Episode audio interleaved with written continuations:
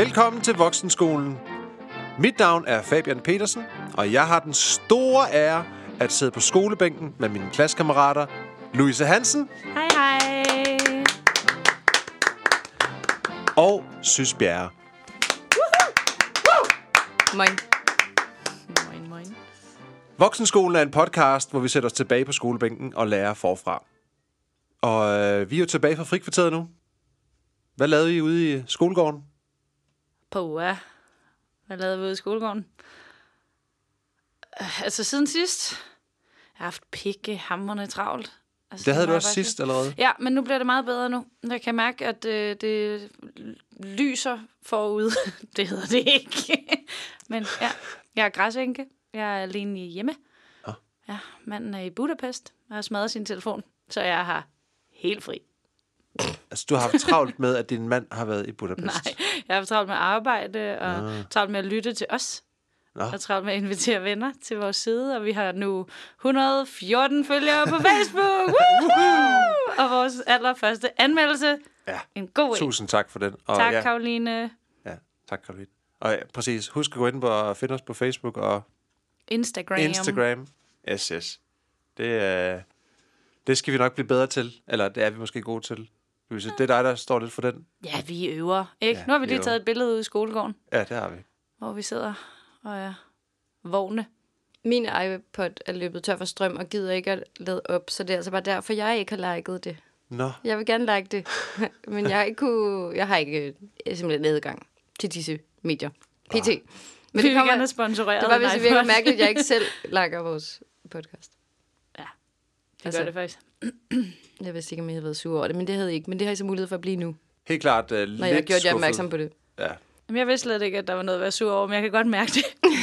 det kommer der. skummer ind i kroppen. Hvad med dig, synes? Hvad har du lavet i, uh, i vores frikvarter? Jeg har forberedt min indspilning af min nye plade, Uh. uh. som starter på mandag. Mm. Det bliver meget spændende. Hvad vil det sige, du har forberedt det? Ja, man skal jo forberede nogle ting inden, således at man har nogle sange, der er klar til at blive indspillet. Altså Og forberedt... så har jeg holdt møde med nogle dygtige strygere, som skal spille på. Sådan nogle ting. et møde med stryger. Det er spændende. Mm. Jeg glæder mig. Jeg Hvordan, glæder mig øh, hvordan foregår sådan noget med at have et møde med stryger? Jamen, først skal man finde til nordvest, Ja, og det, det er jo svært.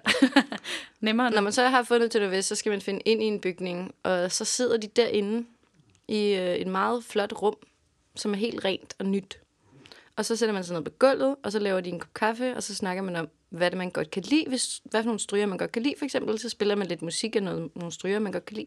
Så siger de, det kan vi også godt lide. Og så siger vi, skal det være lidt i den her retning? Ja, noget i den her retning. Det skal ikke være sovs over det hele. Nej, vi kan heller ikke sovs over det hele. Og så på den måde taler man sig til rette. Og så når jeg lige har indspillet grundsporene, så får de noget musik at lytte på, og så finder de på nogle fantastiske, fantastiske arrangementer.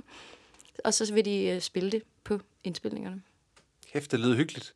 Ej, Det lyder mega hyggeligt. Hvorfor sidder I Også på lidt- gulvet? Der er ikke nogen øh, stole. Lidt sulten. Det, det er et meget nyt Man hører om sovs på stryger. Det er sgu meget lækkert. Strygersauce. Jeg lavede faktisk også tre retters menu i går, Uh. og øh, hold, vi holdt en fest, og Peter, derhjemme. Bare dig og Peter? Hvad Ja. fejrede I? Vi fejrede vores nye sofa. Det var Åh, en reception ja. for den nye sofa. Ej, tak for invitationen. Eller Altså, var det måske... Jeg har, Det var været, kun virksomheden. jeg har været inviteret til reception for jeres øh, nye sæbe Ja. på badeværelset engang. Men du er så også den altså- eneste, der nogensinde er blevet inviteret til en af receptionerne i virksomheden, tror jeg. Jamen, jeg er også meget stolt. Jeg føler mig som lidt et æresmedlem. Wow, Men det var en god fest. okay. Jamen, øh, Hvad har du lavet, Fabian? øh, jamen, jeg sad lige og tænkte på det også. Hvad fedt jeg lavede egentlig? Jeg har... Lagt fliser? Du har set sygt fliser. meget High School Musical. Ja, det har jeg. Min datter, hun... Øh, okay, du skal ikke sige, at det er hendes skyld, for det er ligesom, hun anede ikke, det eksisterede. Så jeg har ligesom introduceret hende til High School Musical, som er jo er måske vores yndlingsfilmtrilogi. Måske. 100. Ja. Ja. Så vi har, jeg har set High School Musical i hvert fald en til to gange dagligt her de sidste uges tid. Og jeg, jeg har jo snappet dig, eller Ja. Nej, du har sendt øh, jeg har sendt noget til video dig. på Ja. Instagram. Ja, ja. starter øh, ventilatoren. Oh, ja. Jeg ved ikke, om vi slukker er lige for aircon. Slut med den. Ja. Ja. Sådan. Ja, ej, øh, vi har, øh, og hun er blevet helt vild med High School Musical. Jeg tror, hun har lidt en crush på Troy. Jamen, hvem er det, du har et crush på, Ja, Fabian? men det er jo Sharpay. Ja. Altså, det er jo helt, altså, den, den absolut mest interessante karakter Ja, det synes du. Jeg fik en sms fra Fabian. Fuck, hvor er Chapé lækker i toeren. og jeg ja. var færdig at grine af alle mulige årsager. Ja, men hun har jo det fedeste tøj på. Og hun har de fedeste øh, sådan one-liners, der der evaporate tall person. Ja. Og, øh, nej, men, man skal øh, se High School Musical, watch. for det er fantastisk musik i den. Det er helt fantastisk. ja. Så sådan er det. Nå, men det er det, vi har lavet i frikvarteret. Nu er vi jo tilbage i øh, skolen igen. Og øh, sidste uge var det jo Louise, der holdt øh, en, øh, en, et oplæg, en fremlæggelse om, om kvindeskrådstræk mandehjernen, om der er en forskel. Det fandt vi så ud af, at det var der ikke. Var der ikke... Var i hvert fald meget lille. Ja, det var meget lille. Lille bitte. Jeg er også væsentligt mere afslappet i dag, Ja, det er end godt. jeg var sidst. Jeg var fandme nervøs. Ja, og i, øh, jeg, jeg tænkte sådan, efter jeg hørte den, tænkte sådan lidt, der er helt klart nogle steder, jeg burde have sagt nogle ting, eller jeg, sådan, jeg har taget sådan nogle, masser af ting med mig i hvert fald, og jeg tænkte sådan lidt, shit man, her burde jeg virkelig have sagt noget mere om det her, eller her har jeg en holdning faktisk, som jeg ikke lige fik ytret, eller... Vi laver sådan nogle recaps. Er der nogle måske. holdninger, du gerne vil sige nu? Ja, ud med det. nej, nej, nej, nu er det for sent, nu har jeg ligesom misset chancen. Okay. Så- Okay. Men så i dag kommer du til at have ekstra mange holdninger. Ja, det ved jeg jo ikke. Det kan være, det bliver lidt underligt, at, og meget overhovedet ikke om det, du siger. Jamen, det, det er helt perfekt. Ja, Det ja, passer og- godt ind, det jeg har planlagt. Glemmer, jamen, netop som du siger nu, så er det jo, at øh, jeg har holdt min øh, fremlæggelse, og Louise havde i sidste uge. Så i, i denne uge er det jo selvfølgelig Sys, der skal lave noget for os. Og Louise og jeg, vi ved ikke, hvad det kommer... Eller jeg gør i hvert fald ikke. Jeg ved ikke, om Nej, du har, jeg har ingen idé. Nej. Ligesom vi plejer. Plejer. ja, ligesom konceptet. Ja. Og Louise... Nej, Pjat. Sys, hun vil øh, så øh, lave øh, sin fremlæggelse for os nu, og øh, jeg er virkelig spændt på at se, hvad du har kommet, hvad du kommer med. Og se mig. Ja, men øh, man kan jo sige, at det første, man kan se, jeg er kommet med, det er jo et plastik chatek. Og det er Ja. fordi jeg er utrolig analogt indstillet, som synes, I jo det ved. og det er fedt. derfor, I styrer SoMe. Og, Og- jeg... Øh, Og den er pakket ind i... Øh, er det øh, Snoopy? Nej, det er nej, det ikke. det er sgu da Terry. Terry, Terry fra Tintin. Terry? Oh, okay. Undskyld, ja. Det er Terry fra Tintin. Og inde i det her, der er der kun et stykke papir. Og det er fordi, at jeg har valgt, at vi skal have et fag, hvor der ikke er noget facit. Der er ikke noget, der er rigtigt eller forkert. Uh. Og det er jo fordi, at det er sådan noget, jeg elsker. Ja.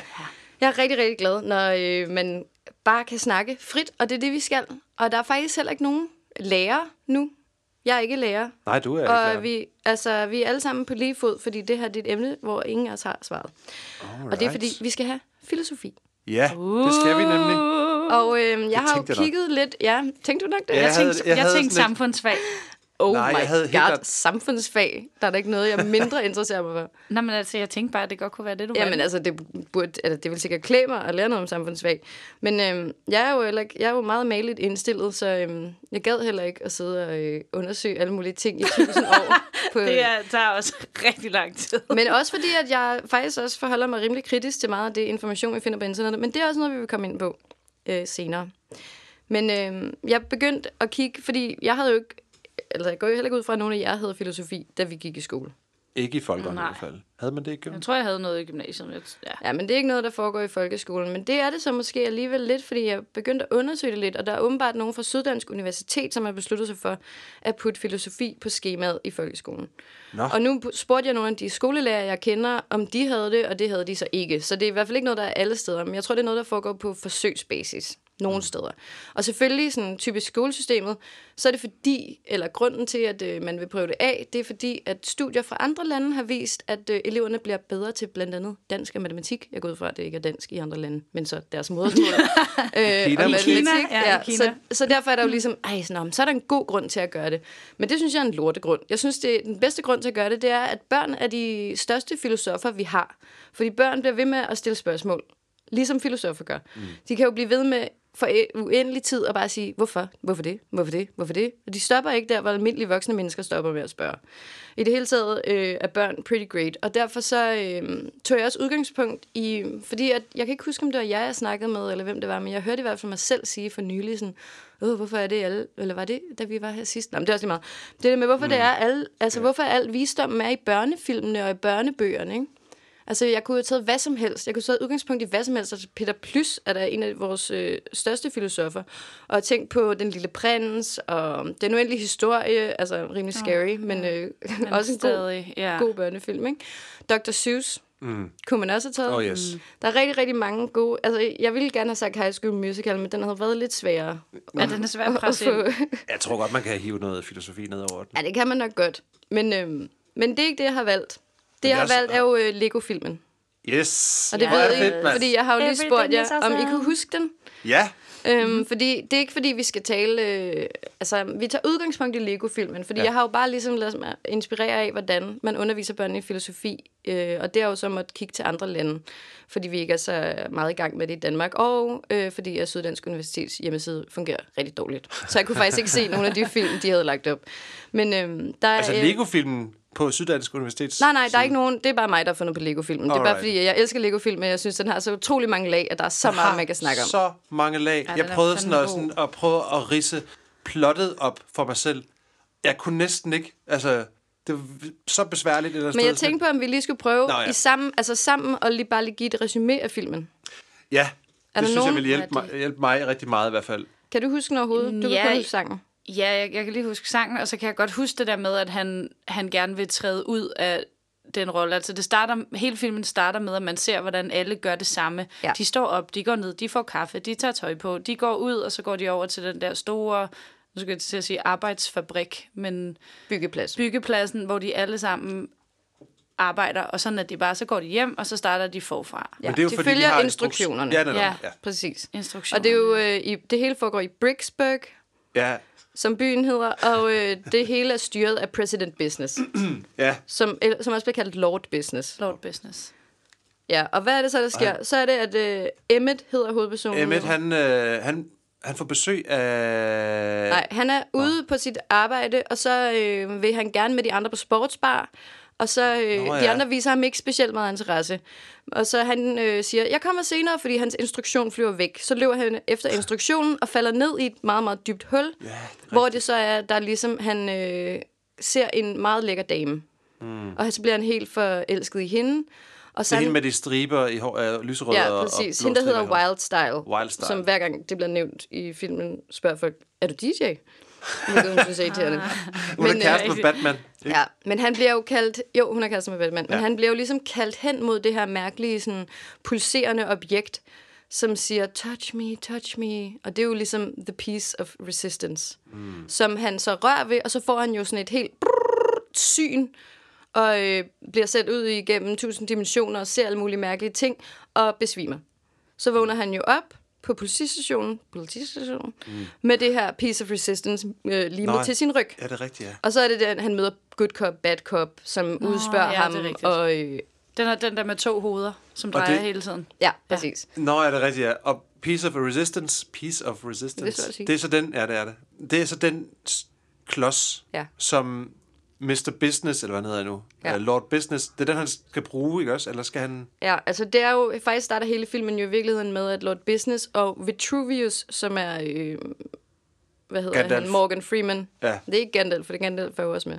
Men Nå, det er jo okay. ligesom en vismand, ikke? Jo. Og han siger jo en profeti i starten af filmen, hvor han har et opgør med Lord Business. Men ja, og i den profeti bliver det sagt, at øh, øh, en speciel fyr, den mest interessante og specielle person i universet, vil finde den her piece of resistance og stoppe øh, Lord Business i at fryse hele universet. Mm. Og det er altså the piece The of resistance, Crackle. ja, the crackle, den Crackle. der, som jo i virkeligheden bare er en super lim, Ja. som kan lime Lego-klodserne plads, Hvor på øh, plads. den hedder jo... Den, fordi man, den hedder The Den hedder Crackle. Crazy Glue. Crazy Glue, men nogle af bogstaverne lige sådan... Ja, de mangler. Og sådan ja. er der jo med alle de der forskellige øh, ting, som Der er mange Lord referencer. Business har. Ja, han har mange... Øh, The Relic Collection. Øh, ja. Hvad er det der? Jamen, det er alle de der mennesketing. Det er der, Nå, vi ligesom ja, får et klart. billede af, Ja, ja, at der ja, er et ja. andet univers. Mm-hmm. Ja. Men, øh, nå okay, lige meget, så øh, alt muligt. Øh, profetien siger jo ligesom, at han er den mest specielle i hele verden, øh, Emmet. Men det er... Øh, hvad hedder han? Ikke Gandalf, men ham den anden. Vitruvius. Vitruvius. Det er ham, der Morgan siger, Freeman. at han er... ja, det er i hvert fald profetien, ikke? Jo. Men det ved han ikke endnu, vel? Nej, Han han, har jo ikke hørt klods. profetien. Han har bare klodsen på ryggen. Men så bliver han jo... Øh, Altså modstandsklodsen. Ja, han er jo faktisk... øh, Skal vi prøve at kalde den det? Fordi Resistance. hvis det er nu man ikke har set den, så er det nok lidt svært at... Nå ja, ma- masser af spoiler. Ja. Ja, men i hvert fald så vil de jo ligesom øh, nærmest slå Emmett ihjel, fordi at, øh, de skal have den der klods af hans ryg og sådan noget. Men så bliver han jo så reddet af Wildstyle, ja. som jo så viser sig at være master builder.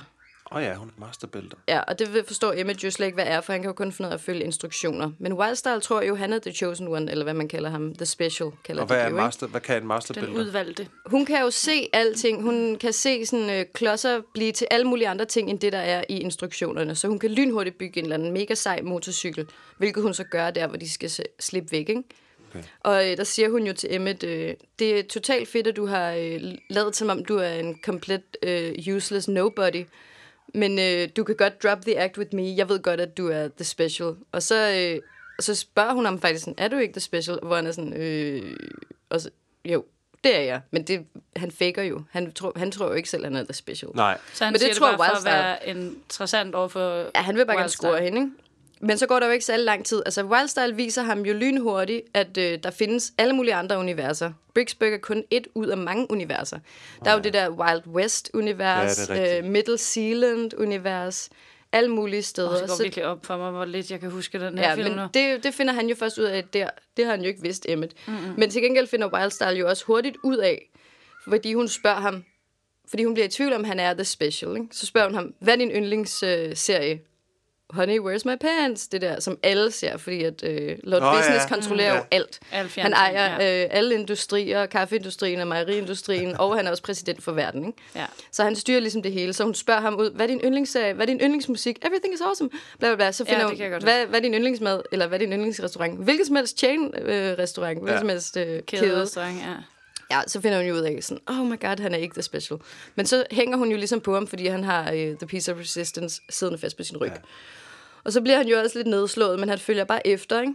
Og så øh, kommer de, så skal de jo så videre øh, ud i, øh, finde ham der, Vitruvius, øh, hvad hedder han, ja, vismanden. Ja, Freeman, Morgan Freeman. Ja. Morgan Freeman. Og da de møder ham i det Wild Wild West-universet, så øh, ser han jo først på Wildstyle og siger, begynder at fremsige profetien til hende. Fordi hun når at sige, vi har fundet The Piece of Resistance. Så begynder han at sige profetien til hende. Men så stopper hun ham og siger sådan, nej, nej, det er ikke mig, der har fundet det, det er Emmet. Og så fortsætter han, og så siger han profetien til Emmet, som om, altså, det er jo fuldstændig ligegyldigt, hvem han siger den til. Ja, ja, okay. Og øhm, det er jo egentlig meget interessant, men det snakker vi om senere. Men så, ja, jeg ved ikke, hvor meget vi skal gå i detaljer med hele den her film. Den er jo ret lang, den er meget Evan, han spændende. prøvede, han ville hele tiden bygge sådan en øh, køjeseng. Ja, det går... Det er det eneste, han nogensinde... Det er jo fordi, Spændende, ja. da de så er der i Wild West, så går de jo så op i Emmets hjerne. Og der er jo helt tomt. Altså, der er ingenting deroppe. Fordi han har ingen Det som går op i Emmets hjerne. Ja, de er oppe i Emmets hjerne. De er ligesom... Han har øh, ingen selvstændige tanker. Ja. Og det er jo øh, så også det, de gør lidt grin med, sådan, eller sådan som jeg hørte, sådan meditationsreference, øh, at sådan, der er mange masterbuilders, der bruger år på at opnå en så tom hjerne, som Emmet bare har øh, fra naturens hånd. Fordi han Fordi aldrig han nogensinde har tænkt, noget har tænkt en selvstændig mm. tanke. Men det eneste, der er deroppe, det er jo så øh, en dobbeltdækker couch, Ja. som er det eneste, Emmet nogensinde selv har Nå fundet ja, på. det er en dobbelt Ja. sofa. Ja, det er det er rigtigt. en dobbeltdækker sofa, som er den dårligste idé i universet, er Ja. alle folk enige om. Ja, den er ikke god. Men den kommer dem jo til gode senere. Jeg gør den ikke det? Jo, Jeg det kan- gør den. Fordi der er en grund til, at den er med, tænker jeg. Han bruger den. Vi spoiler Ja, ja, ja. ja. der ud af. Ja, men det er totalt, Ja. altså vi Ja, kommer til ja, at ja. spoile helt vildt. Men er det, altså, en spoiler er den den? eneste, der har sådan helt tom og en hjerne? Eller, Jamen, det ved sige. vi jo ikke. Vi er jo ikke oppe i nogen andres hjerner på den måde, men altså, det er ret... Øh, det eneste, de andet... jeg tænker, om de- det er derfor, han er den eneste, the chosen one, fordi han har bare sådan helt pure mind. Nej, men han Det har et helt pure mind, sammen. men så ser han jo, de ser jo, mens de er oppe i Emmets hjerne, ser de jo han, noget af hans syn, han så, da han var væk, da han rørte ved øh, klodsen der. Mm. Der så han jo en hånd, ikke? det kan vi Ja. jo se er en menneskehånd, men det, er jo ikke, det ser jo underligt ud for Lego-mennesker, fordi de har øh, De ved Lego-hænder, en ikke? man Men der ser upstairs. de andre jo, at han har jo set et syn, så han må jo være the special alligevel. Ja. Og så fortsætter de ligesom bare på eventyret, og øh, de skal bygge alle mulige ting, og selvfølgelig Vitruvius og Wildstyle er mega gode til at finde på ting, og kan bare sådan tage alt, hvad der er i et rum, og bare sådan brrr, bygge det om til noget andet, og Emmet kan overhovedet ikke finde ud af det. Men han får dog en god idé, hvor han bruger sit eget hoved som hjul på en, øh, en vogn, de bygger. Og de har hele tiden de der politier efter sig og sådan noget. Men altså, Altså, den ja, der hysteriske enhjørning. det er jo det. der, Så skal de finde de happy. andre master builders. Fordi at de skal jo sammen redde verden. Fordi mm. at øh, det er helt klart, at øh, Lord Business har jo planlagt Taco Tuesday, som er en dag, hvor at han øh, giver gratis tacoer ud til alle. Om tirsdagen. Ja, men øh, i hemmelighed har han jo tænkt sig at fryse dem alle sammen med den der lim, eller the crackle, fordi han er træt af, at øh, The Master Builders, de laver altid om på ting. Det er også derfor, de lever i eksil i Cloud Cuckoo-land, som er det, hvor du, det, du lige var ved at referere Nå, til. ja, klart. Det der helt skøre sted, hvor alle folk boinker op og er ned. helt bing bong. Hvor øh, prinsesse Unikitty, Ja, det er Ja. det. som er en af mine yndlingskarakterer, Ja, hun er også ligesom min byder dem velkommen. Lille hystade. Og i Cloud Cuckoo Land, der er det jo bare... Øh, det er en no negativity zone. I hvert fald... Øh. Ja. Altså, alt skal være positivt hele tiden. Og det er også derfor, at øh, Unikitty senere, da hun første gang får øh, omfavnet sin, sit raseri, er det faktisk. så går det, Der er, går det øh, helt amok. Ja, der går hun Nå, fuldstændig amok, Ja, og faktisk er ender med at redde Emmet til allersidst i filmen, fordi øh, hun... sådan, nærmest sådan en alien attack Ja. kommer sådan oppefra i sådan et rumskib eller eller andet. Ja, og hun så får- lander ned i byen, og så bare udsletter nærmest alt. Præcis. Nå, men øh, de øh, finder alle de der masterbuilders, og Emmet holder verdens dårligste tale, øh, om at han i virkeligheden jo ikke kan noget som helst, og øh, han overhovedet ikke føler sig særlig speciel, og så begynder alle masterbuildersne at kaste med ting efter ham og skride. Ja. Fordi de synes ikke, at det er noget værd. Og så ud over det, for ligesom at gøre det endnu værre, så finder de så ud af i sidste øjeblik, at han har haft, at Emmet har haft en, øh, sådan en tracking device, en lille ting, Nå. en En siddende på sit ben. Ja. Så han har ledt alle the bad guys direkte til Cloud Cuckoo Land, hvor de ellers ikke kunne finde dem. Oh, Ja, så det går helt galt.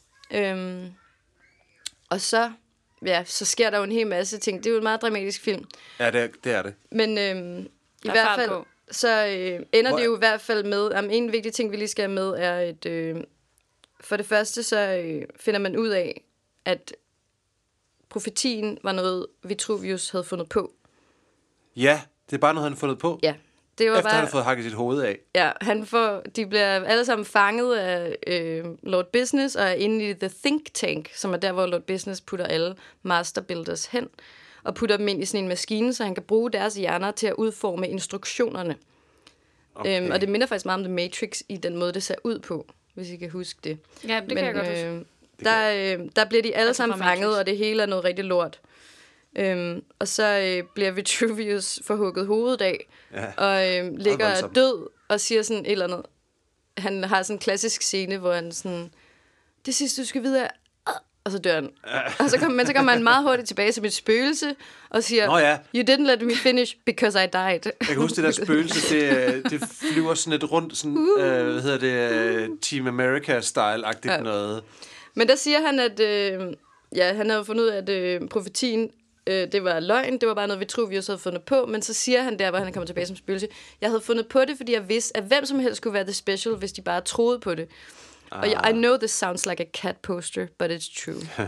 og der er det jo så, at øh, fordi øh, Emmet bliver øh, spændt fast til et batteri, som skal være det, der ligesom øh, sætter strøm til øh, The Crackle Machine, som øh, er i gang med at skulle sprøjte lim ud over alle øh, Lego-beboerne under Taco Tuesday, så vælger Emmet ligesom at ofre sig selv ved at kaste sig ud fra øh, Lord Businesses øh, tower, som er en kæmpe, kæmpe, kæmpe høj bygning. Mm. Og så siger når han lige siger til Wildstyle, nu må du være helten. Og så kaster han sig ud i, The Infinite et eller andet. De bor Ja. jo på Infinite Floor. Nå, det er ja. utroligt langt ned. Ja. Men så er det det, han falder igennem alt det der, og øh, batteriet når lige at blive sådan, øh, øh, taget, taget fra, inden at øh, det hele bliver sprøjtet til med lim. Mm. Men Emmet vågner så op i virkeligheden, virkeligheden, ja, ja, ja, på gulvet ja. nede i kælderen, hvor vi så finder ud af, at der er et helt tredje lag, som jo så er ham, de har refereret til som The Man Upstairs, ja. hvis hånd Emmet havde set i sit syn mm. første gang. Ja. Og det er jo så Will Ferrell og den ja. lille dreng, hvor vi så forstår, at alt det, vi har set, det er jo så den lille dreng, der leger med farens ting, og faren, altså Lord Business er den lille drengs syn på faren.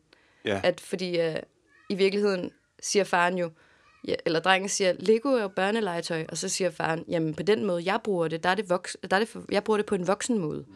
Fordi han kan godt lide at følge instruktionerne, han kan godt lide at bygge de der ting, og der findes jo faktisk også meget Lego til voksne. Ja, ja, Øh, for søren. og det er jo- Masser af instruktioner Præcis. og manualer. Og han vil rigtig gerne bare have det til at stå og se flot ud nede ja. I kælderen. Og han vil gerne lime det hele sammen, ikke Ja, også? han vil gerne lime det hele sammen for at undgå, men så er det jo så, at, Undgå at blande ja, ting. for at undgå, at det hele bliver noget rod, ikke? Ja. Men så er det jo så, at øh, i den der i øvrigt sådan meget rørende scene, at øh, han jo går rundt og kigger på alle de ting, som sønnen har bygget, og, Ja. Og så bliver han alligevel lidt imponeret. Ja. Og øh, ja, der Efter sker... han, han ødelægger det en masse også. Gør han ikke det faren? Han river alle mulige ting fra hinanden og sådan noget. Gør Han er lige ved at gøre det. Øhm, Nå, okay. Men så øh, er det jo også, at der sker noget, fordi at Emmet øh, får ligesom manifesteret sin vilje til at bevæge sig så voldsomt, at han kan ligesom falde ned af bordet, der hvor han ligger over ved faren, og er ved at blive sådan... Øh, Det var en dejlig bevægelse, du lavede lige her. Ja, men det er sådan, han gør. Og så bliver han samlet op af øh, drengen, som så putter ham igennem portalen tilbage til Legolandet, hvor han så kan være med til at redde resten af øh, sine venner og verden. Og så er det jo faktisk, at ja, det ender godt alt sammen. Ja, og så kommer lillesøsteren også med ind i... Ja, det er jo så det aller sidste, der sker. Det Ja. er, at faren siger, nu hvor du får lov til at lege her, ved du, hvem der så også må få lov til at lege her? Hvem? Din lille søster. Og så kommer de der, Den- We are from the planet Duplan. We are here to destroy you. Ja, præcis. kommer de der øh, Duplo-figurer. Og det er jo så det, toeren handler om, som jo også er meget sjov, men altså, Den er ikke ikke så god som etteren. Eller hvad? Gud, ja. Du kan lige sige den. Toren, den kan jeg overhovedet ikke huske. Nå, okay. Jamen, jeg Etteren er i sige, hvert fald god, og jeg er rigtig glad for, at vi lige recappede, fordi ja, at jeg og den anden øh, toer, som er filmen, der udelukkende handler om Lego Batman, er jo også genial. Nå ja, Og der vi er har jo slet ikke Lego nærmest ikke nævnt Lego Batman, Ej, men vi han er jo øh, dark og brooding, og øh, skriver Ja. øh, heavy musik om øh, no parents. No. Det er derfor, han er sådan, som han er. Ja, han er, Og lidt, han er han er lidt hård i filten, men ja. altså, det er også ret vildt, at Emmet, han alligevel lige tænker sådan, ah, ham Batman, ham kan jeg godt lige skyde til højre. Jeg skal, øh, jeg skal lige have fat i den her. Jamen, jeg synes vildt. faktisk, at han er meget øh, respektfuld over for øh, Batman, men han er jo bare øh, blevet vild med Wild Style. Jo, jo. Det kan han jo ikke gøre noget ved. Og Wildstyle, hun er jo kærester med Batman. Hun er kæreste Hun med er Batman. kærester med Batman, ja. Ja. Og Batman er heller ikke all bad. Han, er, han gør også nogle gode ting i filmen. Nå, men det var meget, mange detaljer om en film, ja. og øh, det vil nok kun give mening, hvis man rent faktisk har set den. Og hvis man ikke har set den, så vil jeg virkelig anbefale, at man går ind og ser den med det samme. Og man kan se den på Netflix lige nu, gratis. Uh, Hvis man har. Netflix, selvfølgelig. Jeg har jo Fabians Netflix. så for mig er det gratis. Tak, Fabian. Ja, det var slet. Nå, men altså, egen. Uanset hvad, så er vi... Fordi når man underviser børn i filosofi, øh, nu er I jo ikke rigtige børn, men I er meget tæt på at være børn, og det siger jeg som et kæmpe kompliment. Ja, Vi er Så, øh, ikke tak, rigtig voksne. Vi Underviser er man jo ikke, børn. man underviser jo ikke i forskellige filosofer. Man underviser bare i, øh, eller ideen med det er jo, at øh, man bare selv skal filosofere og tænke frit og tale frit. Men når det er så sagt, så er der jo ikke nogen, tror jeg, der kan være uenige i, at Lego-filmen går ind i den kategori, der hedder eksistentiel filosofi. Mm. Som er den gren af filosofien, som koncentrerer sig primært om menneskets eksistens, og hvordan man påtager sig sit liv som en opgave. Og dem, der ligesom har siddet på det, det er jo for eksempel øh, var frontrunneren vores egen Søren Kierkegaard. Mm. Og så er det folk som Nietzsche og Camus og Heidegger og Sartre. Mm. Øhm, og der er jo mange, mange forskellige ting, man kan tale om. ja. Øh, men hvis det her var en folkeskole, så ville jeg spørge jer, hvad har I lyst til at tale om? Åh ja. Og hvis I ikke kan finde på noget, så har jeg en masse ah, idéer. Men så, så er ideen, at I må nogle- gerne sige nogle forskellige ting, der I kommer til at tænke på, eller nogle spørgsmål. Ja. Fordi det hele handler om spørgsmål. Det var også derfor, det her passede mig så godt, fordi jeg kan huske en gang, hvor jeg gav dig en indkøbsliste, hvor du sagde, det her er jo ikke en indkøbsliste, det her det er bare en række spørgsmål. ja, det er rigtigt. Jeg bare skrevet, salat? Salat, måske. Måske salat, øh, måske en citron. Det kan jeg ikke handle ud fra. Det kunne jeg så godt. Det kan man jo sagtens. skulle indgå. Men jeg har rigtig mange øh, ting, jeg synes er spændende. Men hvis der er noget, I synes, der er mere spændende end andet, så må I gerne øh, lægge ud. Altså, jeg synes jo, det er interessant, det der med, som vi snakker om til at starte med, at Emmet, han har et helt tomt hoved til at starte med, og ikke har en, en selvstændig tanke. ja. Hvorimod i slutningen af filmen, han så redder, han prøver i hvert fald at redde det hele ved at sige sådan, okay, så må du overtage Wildstyle, så hopper jeg ned og prøver at redde det hele ved at bare ofre mig selv. Det må man sige, det er en eller anden form for en, måske en selvstændig tanke. Helt Han vildt, vil- han vil men hvert han, øh, han starter jo med at være øh, helt øh, tom og dum, men, øh, men han ender jo med faktisk at sige, I see everything. Altså han øh, okay. går fra, og det tror jeg også er med i, jeg tror det er, jeg tror det er noget, Vitruvius siger eller sådan noget, men øh, man skal bare tro, all you have to do is believe, then you will see everything. Mm. Det er noget med den der katteplakat der. Nå ja. Og til sidst ser han everything, og han er jo også, han bliver jo også master builder i løbet af filmen. Altså lige pludselig kan han det samme som Wildstyle og de andre masterbuilders, hvor at når man ser dem, hvordan de ser, så er det ligesom sådan snævert. noget, de kan se Ja. sådan, åh, der er tandhjul derovre, der er sådan en der derovre, og sådan, brrr, så kan de ligesom bare bygge noget mega, mega hurtigt. Så han går igennem en meget stor udvikling Ja, det gør han. i filmen. Ja, fordi øhm, jeg tænker også lige, hvad, hvad, hvad skulle der til for at blive masterbælte? Er det, har de alle sammen været igennem den der sådan helt mindless tilværelse, og så har... Altså, det, man får ikke rigtig at vide, om, de er, om det er, fordi de er vokset op uden for kategori. Fordi hvis du ikke... Hvis nu, det er jo meget interessant, det du siger med, at øh, Emmet er født uden en selvstændig tanke, hvis man sådan bringer det tilbage i vores verden.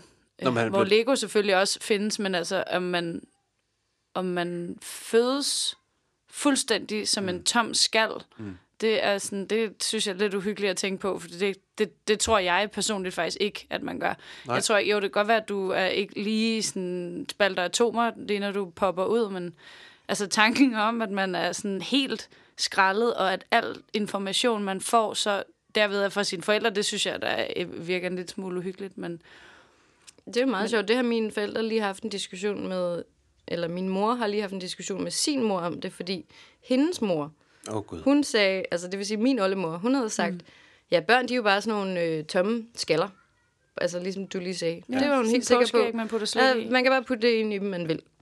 Og der havde min mormor så sagt til min mor, ja, det lyder jo egentlig meget rigtigt. Og så havde min mor sagt, det lyder fuldstændig forkert. Tak, Hun var Signe. 100% sikker på, at i hvert fald mig og Bolette, vi var ikke tomme skaller, da vi kom ud, fordi der var helt tydeligt en personlighed allerede fra okay. starten af. Men Gunhild var, ja. eller hvad? Åh oh, nej, klassisk min familie. Der er altid et eller andet barn, der skal være udenfor. Glemte vi lige den. Nej, okay, det var ikke min på den måde. Det var faktisk ikke... Øh, Nej, men, nej. Men, øh, men ja, det, øh, det, men er, Undtagelsen, der bekræfter reglen. Gunhild. Men det er da dejligt, at hun lige, lige siger stop for det, fordi ellers så giver det jo ingen mening. Det vi talte om sidst, også med, at vi kommer ud af det samme. Vi har de samme forældre. Nogle har lige en, øh, nogle, nogle halve forældre nogle steder, fordi at forældrene ikke bliver sammen, men man har alligevel så meget, der, der, der deles, at det jo ikke giver nogen mening, at hvis vi var fuldstændig tomme skaller, at vi så havde så mange ting til fælles. Og sådan, altså, det dør jo ikke, at jeg sidder lige og laver lidt fakta her det, det giver bare ikke nogen mening for mig. Altså sådan, også når man ser, hvor stor forskel der er på små børn, og der er nogle gange, man kan kigge ind i et lille barns øjne, og man er bare sådan, wow, du er, du kigger lige igennem mig lige nu. Altså, jeg er Læste så lige min sjæl? gennemskuet. Jamen, det er det. Og der er altså ikke nogen, der kigger på en, som børn gør. De kigger bare, og de kigger, og de kigger. ja, der er noget derinde. Men, Men men gør det er det jo det- også meget spændende, fordi er det så derfor Emmet er the special? Ja. Eller er han the special? Eller er alle the special? Fordi the special. Fordi Emmet er måske så øh, meget ikke nogen, at han kan være hvem som helst. Mm. Så på den måde er han måske den optimale special. Fordi han ikke har Han de er ikke alle, han er ikke... Øh, han har, det er jo også lidt det, de siger i starten af filmen, hvis I kan huske det der med, at hans venner på byggepladsen, de har alle sammen noget, der gør dem noget. Det siger de der, hvor de bliver interviewet af politiet, jo har været ude at interviewe hans venner, for at høre, om han er ligesom en øh, forbryder, Emmet, der hvor han er øh, blevet øh, fanget første Nå ja. gang. Ikke? Og der siger de jo sådan noget, yeah, I don't really remember that dude, like, he's Nej. not really anybody, og sådan noget. Ja, øh, ham her, Karl, han, er, han har jo en ting, han elsker kæmpe pølser. Det er da en ting, og sådan, haha, ja, kæmpe pølser er mega fedt, og, sådan, og en, der elsker kyllingelår, og det er ligesom hans ting, ikke? Ja. Men Ja, Emmet har ikke noget, ting, der men- gør ham nej. noget. Nej. Så Emmet er ligesom den eneste, der er helt tom. Mm. Fordi selv The Master Builders har ligesom nogle ting, hvor de på en eller anden måde sådan begrænser sig selv. Altså, øh, de laver deres egne regler. For eksempel Batman vil jo kun bygge i sort. Han vil kun bruge sorte klodser, ikke? Ja.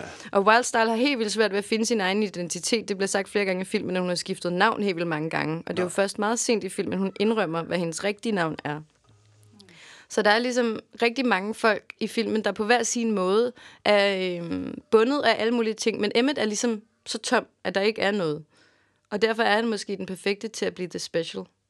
Ja. Men i virkeligheden siger profetien jo, som Vitruvius selv har fundet på, at, eller det var også det, de viser, at hvem som helst kunne have været the special.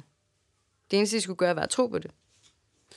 Det er vel også lidt tilfældigt, at, øh, tilfældigt, at det er Emmet, der ryger ned i, i det der sorte hul. Det er totalt tilfældigt. Altså, Men er vi, alle, er vi alle sammen the special? Fordi hvis vi nu, ligesom du siger, kommer med noget fra fødslen, vi ikke er tomme skaller, så der er et eller andet derinde, som gør os unikke og skiller os ud fra hinanden? Er vi så alle sammen the special? Eller er der så ingen, der er special? Nej, men det tror jeg faktisk, vi alle sammen er. Altså, det tror jeg sådan, er, er, er noget af det, der er allermest rigtigt. Altså, selvom at det er en af de tanker, der er, der er flest, der døjer med. Altså sådan, man hører tit folk gå rundt og være sådan lidt deprimeret over, at de ikke har fundet deres hylde, mm. og de ikke har, altså det er jo meget en til en, hvad der sker i vores samfund, og sådan, vi kan fandme med få øh, diskuteret, om øh, vi får nok i bistandshjælp og førtidspension, og jeg ved ikke hvad, men vi snakker jo ikke om det væsentlige rigtigt. Altså ikke sådan i, i offentligheden i hvert fald. Det handler rigtig meget om kroner og øre og status, og, men det handler ikke særlig meget om, at hvordan, hvordan vi går og har det. Så er, vi bare den, så er vi bare de lykkeligste i hele verden. Lidt ligesom i Lego-filmen, hvor vi render rundt og synger Everything is awesome. Præcis. Altså, det er jo bare ikke sådan, det er. Jeg har det sådan et... Øhm, jeg tænker sådan, det du siger med, at man prøver at finde sin hylde og sådan noget. Altså, jeg tænker sådan, at er det nærmest fordi, når man, når man ikke er så masterbuilder-agtigt, at men det er derfor, man har svært ved at finde sin hylde. At ligesom mm. Wildstyle, hun har svært ved at finde ud af det, fordi hun er så oplyst i forhold til Emmet. Emmet, han er jo bare glad. Altså, han er jo bare øh, sådan jeg er sgu da bare glad, det kører meget for godt for mig. Jeg har slet ikke de der tanker omkring, at jeg skal til at, jeg skal selvrealiseres, eller jeg skal rejse verden rundt, eller jeg skal, jeg skal være masterbuilder. Han er bare slet ikke, han, er bare sådan, han har det bare sindssygt fedt i det, den måde, han har det på. Men han er også en lille smule unfulfilled, fordi han, har, han følger jo instruktionerne. Han gør alle de ting, han skal gøre. Han siger godmorgen by, og han øh, Ja. køber overpriced coffee. Og så skal han jo så sådan ud, udføre det punkt på instruktionerne, der hedder, hedder øh, share uh, breakfast with your loved ones. Mm. Og hvor han bare tænker et sekund, og så siger han, hej plante, hvordan har du det i dag? Fordi han har ikke nogen i sin Nej. familie, og han bliver også rigtig ked af det Ja. der, hvor at de andre ikke kan huske ham. Det skulle lige til at sige, fordi han, han bliver faktisk påvirket, når de andre sådan skal prøve at omtale ham, eller ikke kan huske ham, eller omtale andre, og så bliver han rent faktisk påvirket, at han ikke... Men er det så egentlig nogen. et eller andet sted ikke et endnu, et endnu bedre fortsæt for at blive the special, kalder jeg det bare nu, men ligesom det, han, det der sker for ham er jo i virkeligheden, han vågner op. Han vågner ud af sin øh, døs, han har været i, hvor han bare gør det samme hele tiden, og har de samme følelser, de samme handlinger, og øh, det samme mønster, som er givet, udstukket af samfundet, det vil sige Lord Business. Ikke? Ja. Men fordi han i virkeligheden er lidt utilfreds, fordi måske hvis han var øh, John eller Jack, der er glad for kæmpepølser, så havde han haft nogle venner, og så havde han ikke ligesom haft noget, der føltes lidt sådan en lille bitte smule ikke helt perfekt inden i sig. Og det er vel, der skal vel et eller andet til, før man tager et skridt skub. ud af, øh, ud af de vante rammer.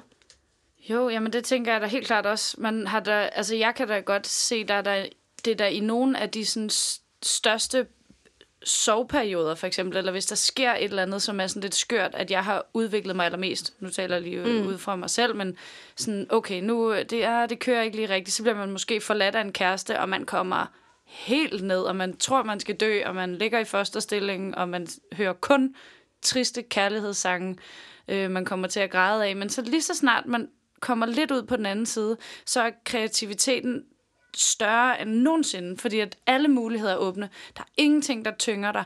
Alle de problemer, der var der lige før, de er lige gået. Nu er det bare øh, clean slate, ren tavle. Nu kan du bare skrive alt, hvad du har lyst til. Øh, og det er jo lidt det, der sker for ham der, ikke? Han, øh, han falder ned, der sker noget helt vildt og voldsomt, og så kan han lige skrive på en ny tavle. Ja, det hele bliver i hvert fald vendt på hovedet. Men føler I, at I er master builders? Er I ligesom... Det var, den er jo svær, ikke? Ja, det, det føler jeg personligt, jeg er. Ja, du har også bygget det her studie, det er virkelig flot. Jo, jo, men og det der bygge med... den her idé. Ja, ja, jo, Du bygger mange ting. bygger mange ting. Men det der, jo, det tror jeg godt kunne uh, sige, at jeg selv er, føler mig som masterbuilder, at man ikke gør ting, som er står på et stykke papir. At man, at man er lidt ud over... Bryder lidt ud. Ja, man bryder ud og, og gør tingene, som man selv lige synes, man skulle gøre det frem for, hvordan samfundet, eller hvad skal man sige, ens rammer siger, man skal gøre. Altså det Lord Business siger om The Master Builders, det er jo, they were always changing everything. Ja, det er virkelig irriterende. Ja. Jamen Det ændrer, du. vi, ændrer I alting? Altid. Ændrer vi alting? Jeg ændrer sindssygt mange ting hele tiden, til virkelig stor frustration for alle dem omkring mig. Oh, det er så svært at svare på, fordi altså, jeg har helt klart en idé, når jeg står op om morgenen, at at jeg gerne vil være en mesterbygger. Men jeg kan også godt se mig selv være det modsatte og totalt gå med det, de andre gerne vil, fordi at det, det bedste for øh, fællesskabet, hvor man nogle gange måske har lyst til at slå bremseklodserne i, og så bare sige, jeg vil gerne den her vej. Men altså, Det var også det næste, jeg ville spørge om, fordi er det godt at ændre alting altid? Fordi vi har jo også bygget et sofistikeret samfund ved at være en hel masse, der er lydige, eller ligesom at gøre det, der skal ja. gøres, ikke? Jo, det ja, er der rigtigt. skal jo være nogen, der, der Hvis vi alle sammen var masterbuilder, så ville det jo være kaos. Ikke? Men det er jo Så også noget af det, der der er en god pointe i filmen, at masterbuildersne kan jo ikke finde ud af at arbejde sammen, når de Nej. så endelig skal. Nej, nej. For det, og de kan heller ikke finde ud af at følge instruktionerne, og det er jo Nej. det, de lærer af Emmet. nogen- Ja. Men det, det var det, jeg lige tænkte på nu, det med, at man, jeg, man kan jo godt være begge dele. Mm. Du kan jo godt både være en mesterbygger og en, øh, en, der følger instruktionerne. Og jeg tror i virkeligheden, det er vigtigt en gang imellem at, at kunne slukke lidt for sin mesterbygger, hvis ikke man skal komme til at kvæle andres initiativ. Mm. Fordi hvis du hele tiden er i en gruppe og vil være den, der bygger dit, så, så kommer det til at være meget ensomt, tror jeg. Jeg tror heller ikke, du lærer at bygge det ekstra tårn, hvis ikke man ser nogle andre bygge det en gang imellem og siger, nå ja, man kunne også gøre sådan her. Hvis man hele tiden synes, ens egne idéer er de bedste, og det er det jo. det er det jo. Så, Det er jo meget så, Batman, ikke? Ja, ja, præcis. Så udvikler man sig jo aldrig. Men det er jo faktisk også lidt det, øh, som de siger i slutningen af filmen, at øh, det ender jo lidt med at være, altså, eller det optimale er kreative individer, der inspirerer hinanden, men også kan finde at arbejde sammen. Men det, det giver god mening, det du siger, synes jeg. Altså, det er jo... Hvad er det? Heidegger? Hvad sagde du? Hvem? Filosof? Ja, en af dem. Ja. Den der eksistens. Mm. Hele den der eksistensfilosofi. Mm. Om det der med master. Ja, det er jo altså, det der med, hvordan øh, du påtager dig dit liv som en opgave. Ikke? Det må man sige, at det gør Jo, Emmet.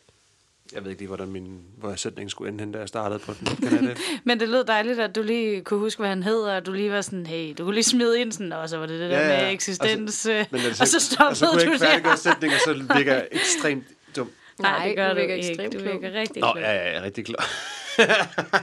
tak skal jeg have. Ej, den er virkelig svær, fordi jeg, altså, personligt har jeg svært ved at sætte ord på nogle gange. Øh, helt omkring den her eksistensfilosofi. Noget med, nu spørger du rigtig fint omkring, hvad føler du selv, om du er en masterbuilder, eller om du er en, en hvad kalder man Emmet? Hvad er hans... øh, Hvad er hans Det ved jeg ikke, følger han i hvert følger jo fald bare instruktionerne. instruktionerne. bare ja. den, ja, men der er ikke sådan et udtryk for dem, som bare følger instruktionen. Der er sådan masterbuilderne, og så er der... Nej, jeg har lyst... Hvor, hvad er det? Der er et eller andet sådan en... Øh, der, er, man kald, der er et ord, og så borger. En, en et eller andet borger, som bare er den, der, der gør det, som, som, som er bedst. Og du får et job, du går i skole, du bing bong. Mønsterborger. Mønsterborger, ja tak. Mm. Der var den. Åh, ja. Åh, Det er han. pyha, den var lige langt væk. Ja. Nogle gange, så kan jeg blive ekstremt fascineret af de mennesker. Altså, jeg har nogle venner, som, øh, som lever et helt andet liv, end jeg gør. Og det kan være virkelig, virkelig fascineret af nogle gange, at man... Fordi jeg har det ofte sådan, at jeg gerne vil sådan, se hele verden, og jeg vil gerne mærke alle følelser, der findes, og jeg vil gerne sådan, opleve det alt, der findes. Hvorimod, og så kan jeg godt være sådan, føle sådan utilstrækkelighed, og, og sådan et shit, ja. man, og hvordan skal jeg nogensinde kunne øh, se alt? Og, og så ja. ser jeg mine, nogle, nogle gamle kammerater, jeg har, som, som går op i håndbold. Og det betyder noget, at øh, drengene, deres drenge får, det, øh, får nogle legekammerater, de kan lege med. Hvad, hvad vi får med på bad, madpakken, det er vigtigt. Og, mm. Og øh, vi skal også øh, være sammen med øh, de andre forældre, så vi kan spille noget hockey her i weekenden. Og, sådan. og, det, og det, det er hele deres liv, der er på den måde, der er så planlagt. Og, det er, og de har ikke behov for at rejse verden rundt, eller behov for at live the American dream, eller man skal sige sådan, make it big, Ja. eller et eller andet. Men det er jo super perfekt. Og det er simpelthen, jeg bliver simpelthen så fascineret af det, og tænker mm. sådan, det vil jeg have, det der liv. Ja, okay. Jeg vil bare gerne have det der sådan et simpelt noget, sådan, hvor man ikke føler, man skal opnå det vildeste, og man skal, være, man skal gøre en forskel i verden, og man bare skal have et, sådan et rart Man liv, har- man kan se sådan helt lige, der er ikke nogen, man kan se helt lige ned ad landevejen, der er ikke nogen sving i Det, det. eller jamen, noget det, helst. tror jeg, det tror jeg er meget, øh, meget sort-hvidt. Jeg tror, hvis du kravler ind i hjernen på en af dine kammerater, som, øh, som har det som deres ting, så, så er det jo ikke nød, nødvendigvis, fordi de ikke gerne vil rejse verden rundt. Deres, deres liv lige nu er bare ikke lige bygget til det. Du har jo så fundet en mellemvej ved at have årskort til Disney. der er, jo helt klart, der er jo helt klart forskellige øh, altså, længsler i os. Altså, der er nogle mennesker, der føler de der længsler meget kraftigere end andre. Det mm. tror jeg altså. Udlængslen. Ja, selvfølgelig, selvfølgelig er og der ikke længsler mod alt muligt andet. Men det er vildt spændende netop det der, fordi i en af de små bitte film, jeg så om øh, børnene, der blev undervist i filosofi, der snakkede de om ud fra et børneeventyr, hvor øh, der var en hel masse et eller andet dyr, der arbejdede, og så skulle de samle forråd til vinteren, og så knoklede alle de der dyr, undtagen et dyr, der lå og bare sådan stenede, og så sagde de andre dyr sådan noget, skal du ikke hjælpe? Og så sagde det, jamen, jeg samler ord, fordi øh, det er en lang vinter, og vi kan løbe tør for ting at tale om. Og så Aha, blev okay. spørgsmålene til børnene var sådan, jamen, hjalp han så? Og så er der nogle børn, der er sådan, nej, han hjalp jo ikke, han gjorde jo ikke noget. Jamen, er der også brug for nogen, som, som gør noget andet, som laver noget andet? Altså, mm. den havde en funktion, den, den tænkte over noget, og ville bringe det til forrådet, ikke? Ja. Og det er jo sådan på et ekstremt simpelt niveau, og det er jo også til meget små børn. Men det er faktisk ret spændende, fordi stadigvæk nu, jeg har snakket med mange, der er i kreative fag, ligesom mig, mm. som jo ikke har et 9-5 job, hvor at vi har mange af os følt på nogle tidspunkter, at man skal retfærdiggøre, at man ikke arbejder 9-5, ligesom alle andre. Så jeg nogle gange, sådan, kan jeg huske gamle dage, og min ven der, der gør det nu, der kommer man til at smøre lidt tyk på at være sådan, ja, ej, øh, knokler også helt vildt meget og sådan noget, ja. Og virkelig også bare op klokken 7 hver dag. Det passer overhovedet ikke. Nej. Jeg kan sove til klokken 12, hvis jeg vil. Langt de fleste dage.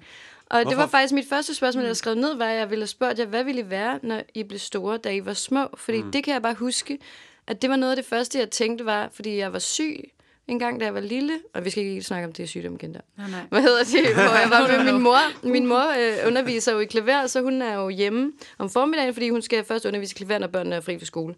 Så ja. vi var altid, når vi var syge derhjemme, med hende på indkøb om formiddagen. Og så kan jeg bare huske, at jeg tænkte, jeg skal have et job, hvor jeg kan købe ind om formiddagen. Ja. Og det har jeg nu. Hvor gammel var du der? Ikke særlig gammel. Men det er bare, fordi det, det kan jeg bare mærke, det er, sjovt fedt. set.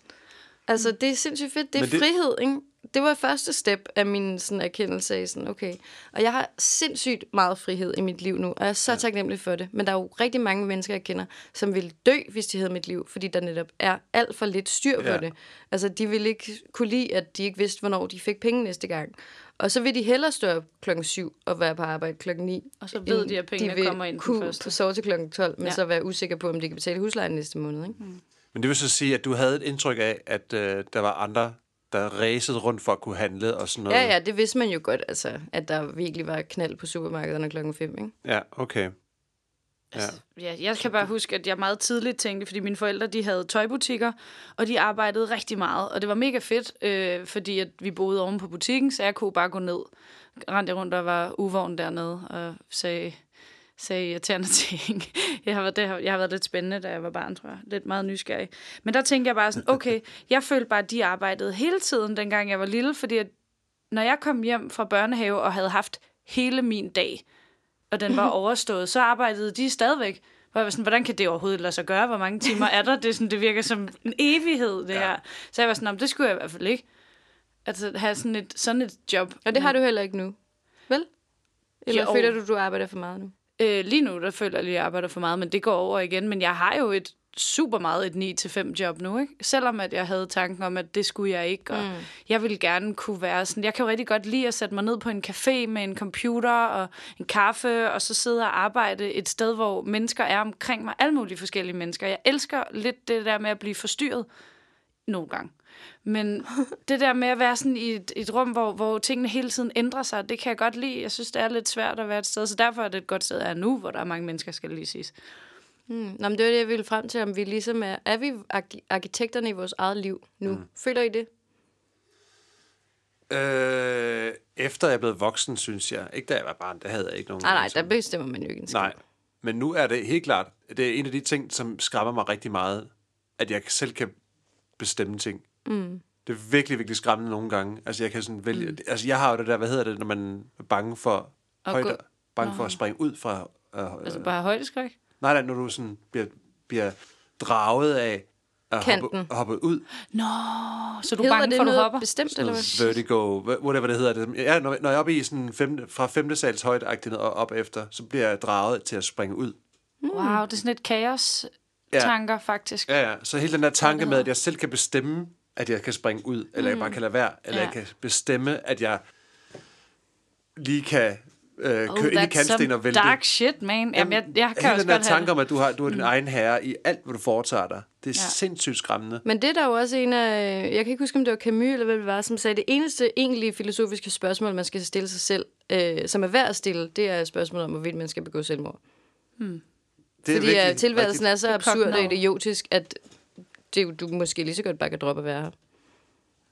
Ja, Men det er ikke det, du tænker vel? nej. Du kan godt lide dit liv. Ja, ja, selvfølgelig. Men det, jeg ved ikke, hvad det er, der, der, der drager ind, når man er deroppe. Nej, men jeg kan også godt få det. Jeg kan også, hvis jeg er sådan et, hvis jeg sidder oppe i et fly, undskyld, synes jeg ved godt, du er bange for at flyve. Jeg er ikke men, bange for at flyve. Men lige pludselig kan jeg godt sidde og tænke sådan, ej, hvis nu jeg gik ud nu og slog piloten, piloten ihjel, så ville vi bare styre ned. Altså, så sidder jeg og tænker sådan nogle tanker, hvor jeg godt bagefter kan være sådan, wow, det er fandme mærkeligt. Men jeg tror, der er flere, der gør det. Nej, det tror jeg ikke. Jeg tror, det er dig. Er det, er det Det er sindssygt, det der. Nej, men altså, det skal være det samme som dit, dit røvhul. Så trækker du bare mig ned. Men eller hvis man Jeg kører vil ikke slå bil... andre folk ihjel. Nej, okay, men det var også mig selv, i, i, jeg lige tænkte på, ikke? Nej, du tænker på at slå alle folk i Nej, ihjel. det, det var ikke det, jeg mente. Men eller når man kører bil alene, og man lige tænker sådan, nu kan jeg bare dreje ud over den her skrænt, som du selv siger. Ja, ja. Altså sådan, og jeg får Men vi tanken, har jo, det er jo netop det, det er jo, vi har jo fri vilje. Ja, og det kan være virkelig skræmmende at have fri vilje. Til et vist punkt har vi i hvert fald fri vilje, eller har vi fuldstændig fri vilje? Kan Altså, vi bare gøre, hvad vi vil? Jeg synes, at der, det er lidt der er jo svært. konsekvenser ved det selvfølgelig. Mm. Men du har jo, der er ikke nogen, der kan, der kan styre dine tanker, eller styre din, den måde, du vil udleve nogle ting på. Jo, selvfølgelig, hvis du er fa- fanget i et bur, eller sådan noget, så kan du selvfølgelig ikke gøre, tage ind og slå piloten ihjel, som du så gerne vil. Nej, jeg vil ikke. Du kan altså ikke komme der er ikke nogen, der er ikke nogen, der vil flyve med mig fra nu af. Nej, det er mere det der med at være sådan, I siger, man bestemmer selv nu, når man er voksen. Sådan, hvis jeg havde gået tilbage og havde snakket med teenage Louise lige en gang og sagt sådan, Ja. ja. wow, du har meget frihed lige nu, det skal du bare nyde. For jeg synes faktisk, at der er mange ting, der er bestemt for mig, som min hverdag ser ud lige nu. Øhm, jeg prøver at ændre det øh, gradvist også. Altså for eksempel sådan noget som at lave den her podcast, som jeg synes er verdens bedste idé for at ændre lidt. Jeg har fået en kæmpe FOMO, øh, fear of missing out, bange for at gå glip af, fordi nu er Jeg man er glad for, at voksen. du skulle forklare, hvad FOMO var. Nå, men det er da bare tavligt at sidde og slynge om sig med, øh, Slang. med slang. Men Oh, you så, millennials. så det er et lille, jeg synes, det er et lille vindue, jeg har nu, hvor jeg er blevet voksen, hvor jeg sådan virkelig bare kan være rowdy og gøre lige, hvad jeg har lyst til. Jeg kan godt have det sådan, når man har ligget en hel søndag med tømmermænd og set Netflix, at jeg følte, at jeg skulle have oplevet noget, mm. eller have lært noget, så kan jeg godt få ekstra meget søndagsblues over at ligge om aftenen og være sådan, ej, nu spildte jeg lige en hel dag af mit liv. Bum, det var godt nok dumt. Øv, bøv. Men det gjorde jeg jo ikke. Jeg havde det jo dejligt, og jeg hyggede, og jeg spiste blandt selv slik, og så øh, A Star is Born. Igen. Ej, jeg så den for første gang i går. Den var fandme dårlig. Undskyld. um, undskyld alle, der elsker den. Jeg var så skuffet. Jeg var klar til at tude. Jeg havde taget Kleenex. Det havde jeg ikke. Jeg havde bare tænkt mig at snotte i ærmet. Jeg var alene hjemme. Okay. Øhm, men der skete, der skete ikke noget. Ingenting inde i mig. Den, den kan vi lige tage en anden gang. Ja, men okay, det var bare lige det. Men altså, er det egentlig ikke meget sådan... Nu er, der, nu er vi tre måske mere øh, over i masterbuilder-kategorien. Eller i hvert fald er vi ikke... Vi følger ikke instruktionerne sådan helt slavisk i hvert fald. Vi følger måske nogle Ja, instruktioner, det kan vi ikke? nok. Men der er jo også nogen, som du siger, Fabian, og det er jeg enig i, at der er nogen, der har det meget bedre med at følge instruktionerne. Og det lyder nedladende, men det er det jo faktisk ikke. Overhovedet ikke. Jeg Øh. synes jo, det er fascinerende, og gad godt selv at være sådan en. Ja. Og altså, det, det er bare rent tankeeksperiment. Sådan, Hvis alle nu bare gjorde kun det, de havde lyst til, det tænker jeg tit på. Men hvis alle kun gjorde det, de havde lyst til, ville samfundet så falde fra hinanden? Ja, Tror I? det tror jeg faktisk, det vil. Svær, den er virkelig svær, ikke? Fordi hvad betyder det, det de har lyst til? Det vil Jamen, de det er jo også vil det, sige, der er de undertrykt- Det er de undertrykt i det, som de er nu, måske Jamen, det så. ved man jo ikke. Er det det, de har lyst til? Vil Ja, det de er det. komme til den konklusion? Om det har jeg lyst til, det er det, jeg gør. Okay, fedt. Så Altså, jeg jeg. tror, Ja. der ville være rigtig, rigtig mange koncerter, og rigtig mange... Øh, altså, altså, jeg tror, der ville være virkelig mange, der... Der vil være flere kreative fag, mener du? Der vil være mange flere kreative fag. Jeg tror, der er rigtig mange, som sidder som er sådan lidt, ej, jeg ville også ønske, at jeg var rigtig god til at spille på guitar, eller at jeg kunne lave en kæmpe danseperformance, eller jeg var god til ballet, eller et eller andet sådan... Man får jo tit lyst til det modsatte af det, man gør. Så hvis alle lige pludselig fik sådan en øh, mulighed, så tror jeg, der var ret få balletdansere, der ville stå og tænke, ah, endelig skal jeg ikke danse mere, nu vil jeg være jord- og betonarbejder. altså, så, så ville der jo ikke være nogen, der stod for den del. Altså, det ville jeg ikke være, men det er også, fordi jeg ikke ville vide, hvad jeg skulle gøre, selvfølgelig.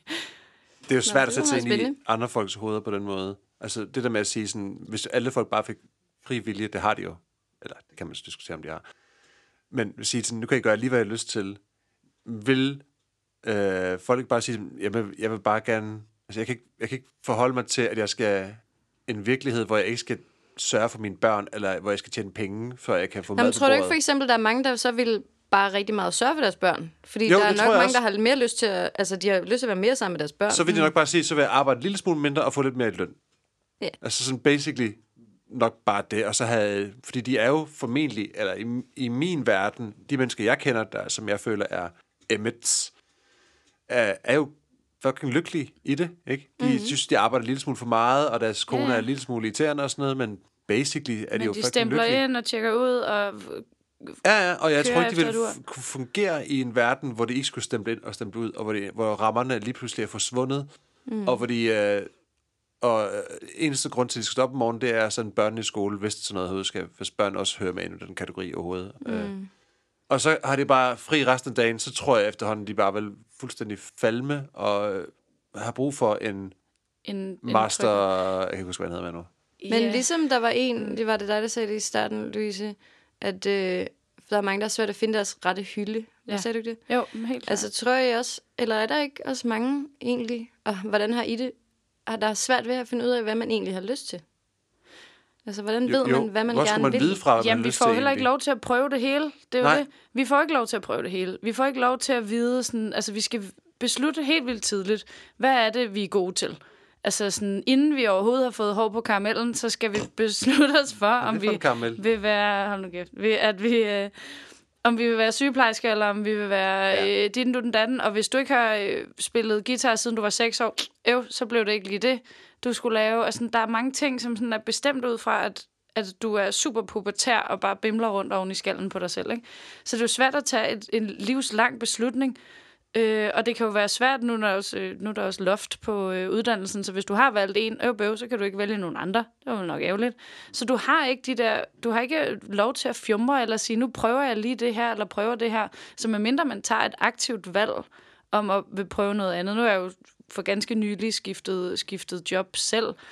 Havde en måned, hvor jeg gik og klød mig i røven, og der gik ganske kort tid, før jeg blev en lille smule deprimeret af det faktisk, fordi at jeg ikke følte, at jeg øh, bidrog med noget. Eller altså sådan, jeg havde ikke den der, jeg synes, det var hyggeligt, at man kunne mødes til en kaffe og sådan noget, men meget af tiden, der, øh, der dimsede jeg bare. Og alting tager længere tid, når man ikke skal noget. Altså sådan, så det tog pludselig dobbelt så lang tid at vaske tøj. Altså, jeg tror, jeg ville mm, blive kæmpe sumperen, hvis jeg, ikke, øh, hvis jeg ikke havde noget job, for eksempel. Tror jeg ikke, jeg kunne finde ud af.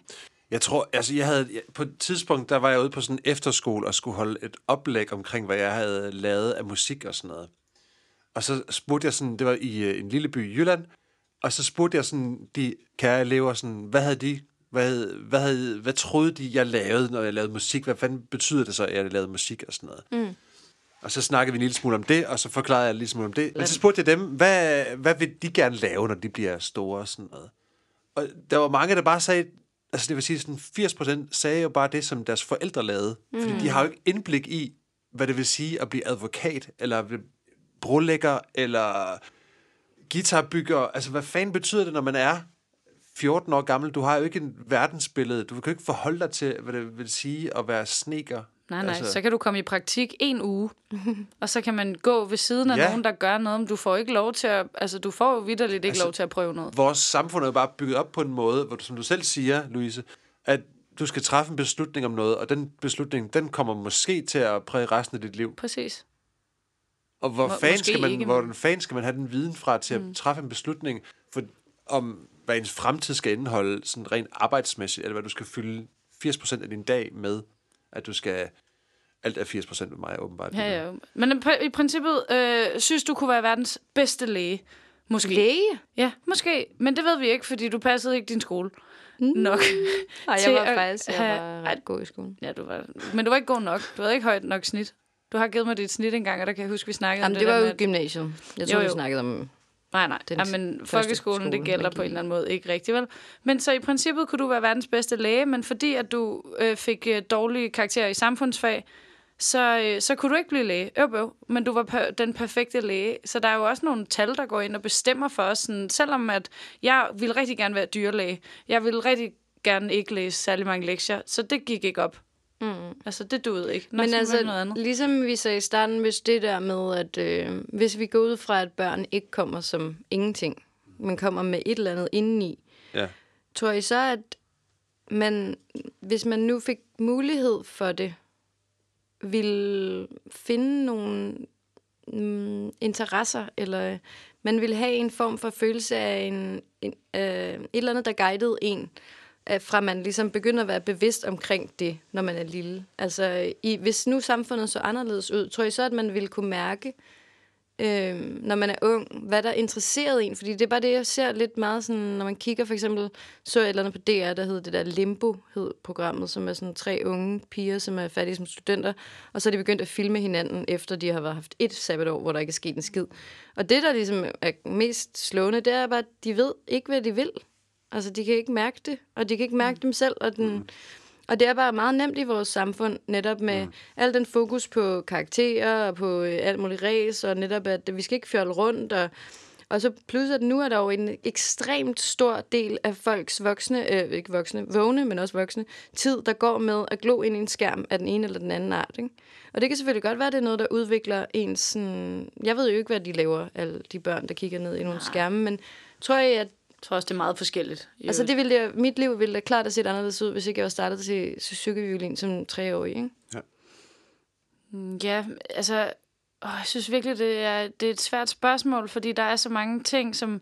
For eksempel det med, hvad ens forældre laver, det præger jo en Selvfølgelig. i en, i en retning, og den sport, man går til, de mennesker, man går rundt sammen med, så bliver det også sådan en, en, fælles, en fælles ting. Men så er der jo også noget med at finde sit, sit eget talent, hvad er jeg god til. Mm. Og det synes jeg, at i virkeligheden, at faktisk måske de begynder at bevæge sig lidt over imod mere nu i, i skolen i forhold til, hvad de har gjort før. Det er virkelig baby steps, men det virker som om, at der er blevet en lille smule mere fokus på, sådan, om hvad er du god til?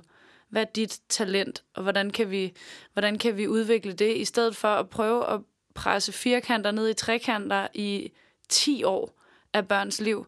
Det er fandme længe at prøve at styre nogen i en, i en eller anden retning, der er forudbestemt, hvis nu det slet, slet ikke er det, de skal. Og altså, vi hører hele tiden om, hvis du ikke får nogen uddannelse, så bliver du aldrig til noget, og det tror jeg simpelthen ikke på. Altså, det, kan ikke, det kan ikke, giver ikke mening op i mit hoved, hvis vi bare ændrer en lille smule. Men er det ikke sådan hele den der, nu vi tager den lidt op fra igen, det der med at sige sådan, vejen til at finde den rette hylde til et barn, er jo måske, den skal måske aldrig findes, den. Altså, hvem siger, at du skal være lykkelig overhovedet?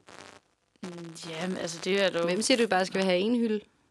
Ja, og hvorfor, hvorfor skal vi, altså hele den der, ikke fordi jeg har den holdning overhovedet, men det, det er jo meget den der tanke omkring, at, at vi skal finde den, det rette til os, og når vi har fundet det, så er vi glade, og så har vi fundet os, så har vi fundet den hylde. Og så har vi Ja, ligesom, forhåbentlig, så når man har fundet den hylde, så er der en ny hylde, man har lyst til at komme hen til. Altså, jeg kan da mærke, at uanset hvad for nogle hylder, jeg lander på, så er der hele tiden nogle nye hylder, jeg gerne vil springe over på. Øh, og det er bare sådan, jeg er sådan, Nå, hov, nu var det et nyt trinbræt, nu lærte jeg noget nyt, nu vil jeg gerne opleve det her. Men måske man bare også skal prøve at øve sig i at stille nogle andre spørgsmål. Altså, vi møder hinanden ude på gaden og spørger sådan, hvordan går det? Og vi spørger altid, hvordan går det? Og så svarer vi, fint. Hvad med dig? Også fint. Jeg har lidt travlt for tiden. Nå, har du lidt travlt for tiden? Ja, jeg har også lidt travlt for tiden. Nå, vi må også drikke en kaffe snart. Ja, det kunne være så hyggeligt at drikke en kaffe snart. Lad os lige skrives ved. Ja, okay. Hej, hej, han god dag. ja, ud fra så den her samtale, synes jeg, det er virkelig interessant at drikke en kaffe med dig. Nå, men altså, det er jo det, vi gør hele tiden. Ja. ja. Jeg tror, de fleste kan genkende den her samtale, og hvor mange af de skide kaffer bliver faktisk drukket. Altså, jeg siger bare, at de fleste af de kaffer har jeg drukket selv. Nå, okay, ja. Altså, det må jeg jo bare indrømme. Men jeg synes, det er et meget relevant spørgsmål, Fabian stiller. Skal vi overhovedet være glade? Jamen det er jo det, altså hvem siger, at du skal være lykkelig i hovedet? Altså hvor- hvorfor skal du have den arrogante holdning? Og Men er det sådan, ikke noget, man selv styrer, hvis man øh, vælger ligesom at blive Skal vi arkitekten, lige fikse den mikrofon der, synes? arkitekten i sit eget liv, ikke? hvis vi leger, at vi så øh, ligesom har fundet den perfekte balance mellem at være masterbuilder, men også kunne følge instruktionerne, og vi ligesom har fundet vores... Øh, altså... Øh, fundet ud af, hvordan vi træffer nogle autentiske valg for os selv, og hvem er vi, og sådan. Det var hele det, Emmet går igennem med ja. hans identitet. Lige pludselig ved han slet ikke, hvem man er. Han er han the special? Nå, nej, han er ikke the special. Nå, måske var han det alligevel, fordi han troede helt vildt meget på det. Emmet har jo faktisk lidt den der imposter-syndromet halvvejs igennem filmen, hvor han, altså, som jo er en rigtig ting i den virkelige verden, verden at folk er bange for. Forklare. Det er, Imposter-syndrom. det, det er folk, der føler, at de øh, er tæt på at blive afsløret hele tiden. De føler ikke, at de har fortjent den succes eller opmærksomhed, eller whatever de har. Der er en hel række kendte mennesker, som Ja, okay. har sagt offentligt, at øh, de har lider haft af det. det. sådan. Blandt andet Tom Hanks, kan jeg huske. Nå, spændende. Så føler man, at man faker. Ja. At man faktisk slet ikke kan noget. Og lige om lidt finder alle folk ud af det. Ikke? Men har I prøvet det? Det er jo forfærdeligt. Ja, ja, det har jeg da også prøvet meget Jamen, jeg har tidligere i helt mit klart liv. også prøvet det. Men Men det er jeg jo har en vanvittig det stadigvæk ting, nu. Men har du prøvet det, Fabian? Det lyder bare som om du er sådan, ja, det har jeg helt sikkert også prøvet. Nej, men det er da bare, jeg har bare aldrig fået sat ord på det, men det er da rigtigt, det har jeg da prøvet masser af gange, været bange for at blive afsløret i øh, min udulighed. det er godt. Det har, det har du ikke prøvet. Jo, jo, når du kigger mig, som jeg skal Ja. svare på det. Ja, selvfølgelig, spurgte men jeg føler jo ikke, at jeg kan noget som helst. Nå. Altså, det var... Ja, men det, det, det er no, da virkelig just scraping by. Altså, jeg tænker jo bare sådan, der er jo ikke, der er jo ikke noget negativt som sådan i det. Det er jo bare sådan, jeg føler ikke, som vi snakkede om, jeg har jo ikke fundet min hylde. Men Du det er jo, føler ikke, du har fundet din. Nej, men, det har jeg, men, det, men jeg er også lidt mere, jeg ved ikke, om det er pragmatisk at være omkring det så, men det er bare sådan, jamen, det har jeg ikke behov for. Altså, jeg, er sådan, jeg, jeg vil bare være søgende altid. Du er med smileyen. Med hvad? Med den der med smiley. Den Nå, der bare okay. sådan, med. Og den er der også en film om. Nej, det er rigtigt. Den har Ja. jeg altså ikke set. Jamen, For mig er det jo bare den her søgen, der altid er interessant. Der altid være, vil være der i mit liv. Det synes jeg er jo fedt. Ja, men det er da et godt Men det er jo også, altså den, det er jeg også enig i. Altså jeg tror ikke, at øh, jeg vil ikke komme, altså det er jo så også det der med, hvad, hvad skal vi? Skal vi bevæge os hele tiden, eller skal vi stå stille, bla bla, bla. det kan vi også diskutere, men det er helt klart den længsel, jeg har inde i mig, som hele tiden spørger, jamen er der mere? Er der mere? Ja. Er der mere? Er der mere? Er du med i posen? Det er det, der kører mig, og det er det, der øh, skaber min musik. Det er det, der gør, at jeg øh, springer ud af seng om morgenen. Og ja, der er der helt sikkert også dage, hvor at, øh, jeg overhovedet ikke er lykkelig. Og så er der dage, hvor jeg er så lykkelig, at jeg tror, jeg skal revne. Og det er jo også, der er vi i hvert fald meget enige, os tre, tror jeg. Vi er rimelig klar på at føle alle følelser, Ja, og bare sådan meget. totalt gå med ja. den, ikke? Men der er jo mange, der lever et helt liv, ligesom uh, Unikitty, og øh, prøver at bare sige sådan... Øh, Alt godt, Think alt er godt." positive thoughts. Lad være med at... øh, Positiv, hi, hi, hi, smil, ja. ja. tralala. men ja. der kommer jeg fra en familie, hvor vi er meget vrede.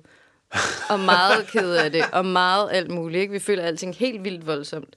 Men vi Men jeg kender glade, mange, der kommer fra familier, hvor det er helt modsat. men og det er vi, jo endnu en af de vi ting, bliver man vildt får. glade af at se Unikitty. Ikke? Altså, det påvirker mig så meget at se Unikitty. Jeg bliver som, jeg, Altså, når hun er vred, eller når hun er glad? nej, når hun er glad, jeg Ja. bliver sådan lidt, ej, hvor, hun har det bare fedt.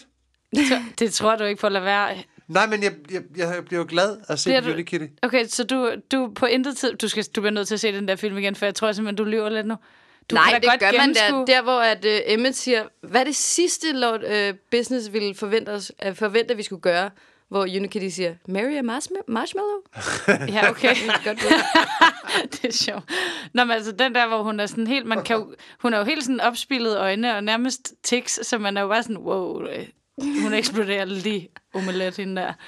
Nej, men det jeg vil at sige var, hvis vi nu forestiller os, at vi ligesom har alle de her ting i balance, og sådan, øh, på en eller anden måde er øh, arkitekterne i vores eget liv, vil man så ikke, altså bare fordi det føles bedre at være glad, vil man så ikke prøve at øh, lave en form for liv for sig selv, hvor man da i det mindste i en stor del af tiden var tilfreds? Jo. Eller tror du, at man ikke vil det? Prøver du ikke i virkeligheden i din dagligdag at være glad? Eller er du ligeglad? Jo, men min dagligdag fungerer på den måde, at jeg søger altid efter, hvad det er, der gør mig tilfreds.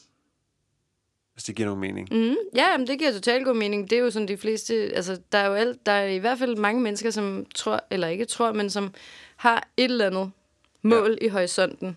Ja. Og når de opnår det, så vil Så der de blive endnu gladere. Så er det hvad? Ja, og så er der så et nyt, Nå, okay, jeg tror, du er lavede, det. derhen. du lavede det der med øjenbrynene der, så tænkte jeg sådan, Jeg flytter bare. ja, okay. Ej, men jo, øh, det, er svært, det er virkelig svært spørgsmål. Alle dine spørgsmål er jo virkelig, virkelig svære, ikke? Og Jamen, der er jo ikke noget rigtigt det, der er så dejligt med, at der ikke er noget face. Nej, det er ikke fordi, at det skal være rigtigt eller forkert. Det er bare sådan en ting, jeg skal tage, forholde mig til lige nu. Som en ting, jeg bare, der er i mit liv konstant. Det er jo ikke en ting, jeg sådan skal sætte ord på, eller skal forholde mig til over for andre end mig selv. Nej, nej. Det der med, at jeg sådan De skal tvinger sige, det lige hvad- udenfor. Ja, Ja. og I kender mig, jeg er ret dårlig sådan, til at være på sådan, at sige ting. Jeg, har, jeg er god på skrift, og jeg er god til, når jeg lige får lov til at tænke mig lidt om. Ja. Så det der med, at man føler, at man skal være på og lige sådan forklare alle ens tanker og handlinger og sådan noget, det kan godt være lidt svært nogle gange for mig. Nå, men jeg synes bare, det er spændende. Jeg synes, du siger mange gode og kloge ting. Jeg synes, Nå, det var ikke så meget det. det, var kun det var- fordi, jeg synes, det er spændende, om du... Fordi du sagde det der med, men skal man overhovedet være glad? Ja, ja. Så tænkte jeg bare på, jamen, prøver du egentlig at være glad? Eller prøver du noget helt andet? Det synes jeg bare var interessant. Men øh, jeg forstår 100% hvad du siger. Ja. Øh, jeg tror 100% man går efter at være glad, men, men, men man skal jo komme til en erkendelse, at det er ikke sikkert, man, skal, man er meant to be glad. Jamen ellers så skal man måske bare det komme er- med en, til en erkendelighed, at du ikke behøver at være glad hele tiden. Ja, at alle netop, det er det, jeg følelser mener. er okay, ikke? At det er også okay at være mega ked af det, og det er, at vi elsker dig selvom at du er mega vred, og vi kan godt rumme alle dine følelser. Og der er jo et andet øh, meget, meget stort stykke, øh, et værk inden for børnegenren, Inside Out. Filmen. Uha, ja. Ja, Genial inderst film. inde. Ja, Ja, inderst inde. Fuldstændig. ja, den er simpelthen så Som jo er fuldstændig omhandler det der. Ja. Og på en så smuk og klar måde, at jeg ikke forstår, hvorfor at de her børnefilm ikke allerede har startet en revolution, fordi alle de voksne, der har siddet ved siden af børnene og set, det må jo have kunne Men, bruge det men et det er jeg heller ikke enig i, faktisk. Jeg synes, at det har ændret rigtig meget hos rigtig mange voksne. Tror du? Altså, ja, og fordi altså, det, det geniale ved børnefilm, at børnefilm er så gode, det er jo, at de er nødt til at se dem sammen med deres børn. Så vi putter alle mulige små vidensmusser ind i film, fordi vi ved, at de voksne de skal se det. Og det synes jeg er en genial måde at narre voksne til at have en holdning til deres egne følelser.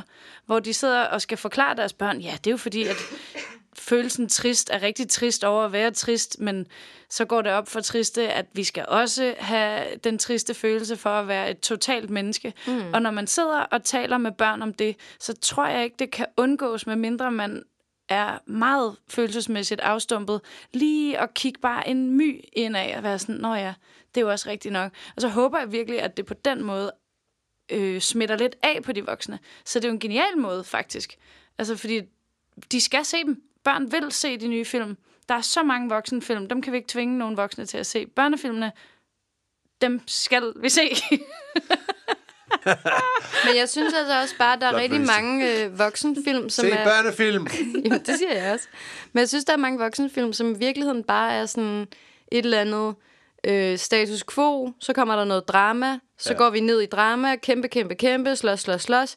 Og puha, nu har vi slået alle de onde ihjel. Så er vi tilbage ved status quo. Ja, Så det er bare en, et eller andet, der skal overkommes. Der er ikke nogen udvikling af nogle mennesker i det. Det er bare et eller andet sådan drama, drama, drama, og drama slut. Vi er tilbage ved start, faktisk. Altså, og Er er det ikke... også det?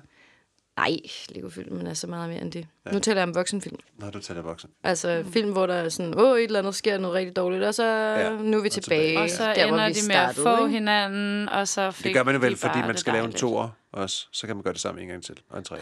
Ja, for, De kan ikke lave en toer af Star is Born, siger det bare. For eksempel Taken.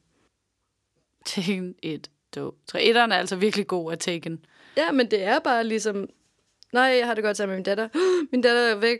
Øh, dræbe, dræbe, dræbe, slås, slås, slås. Og nu er min datter tilbage. Så er vi tilbage ved ligesom der, hvor vi startede, ikke? Og jeg har ikke lært en skid. Nej, du har, du har lært, at din far har din ryg. Og det er fedt. Ja. Ikke? Der er jo noget far-datter-bånd der, der, der spiller, ikke?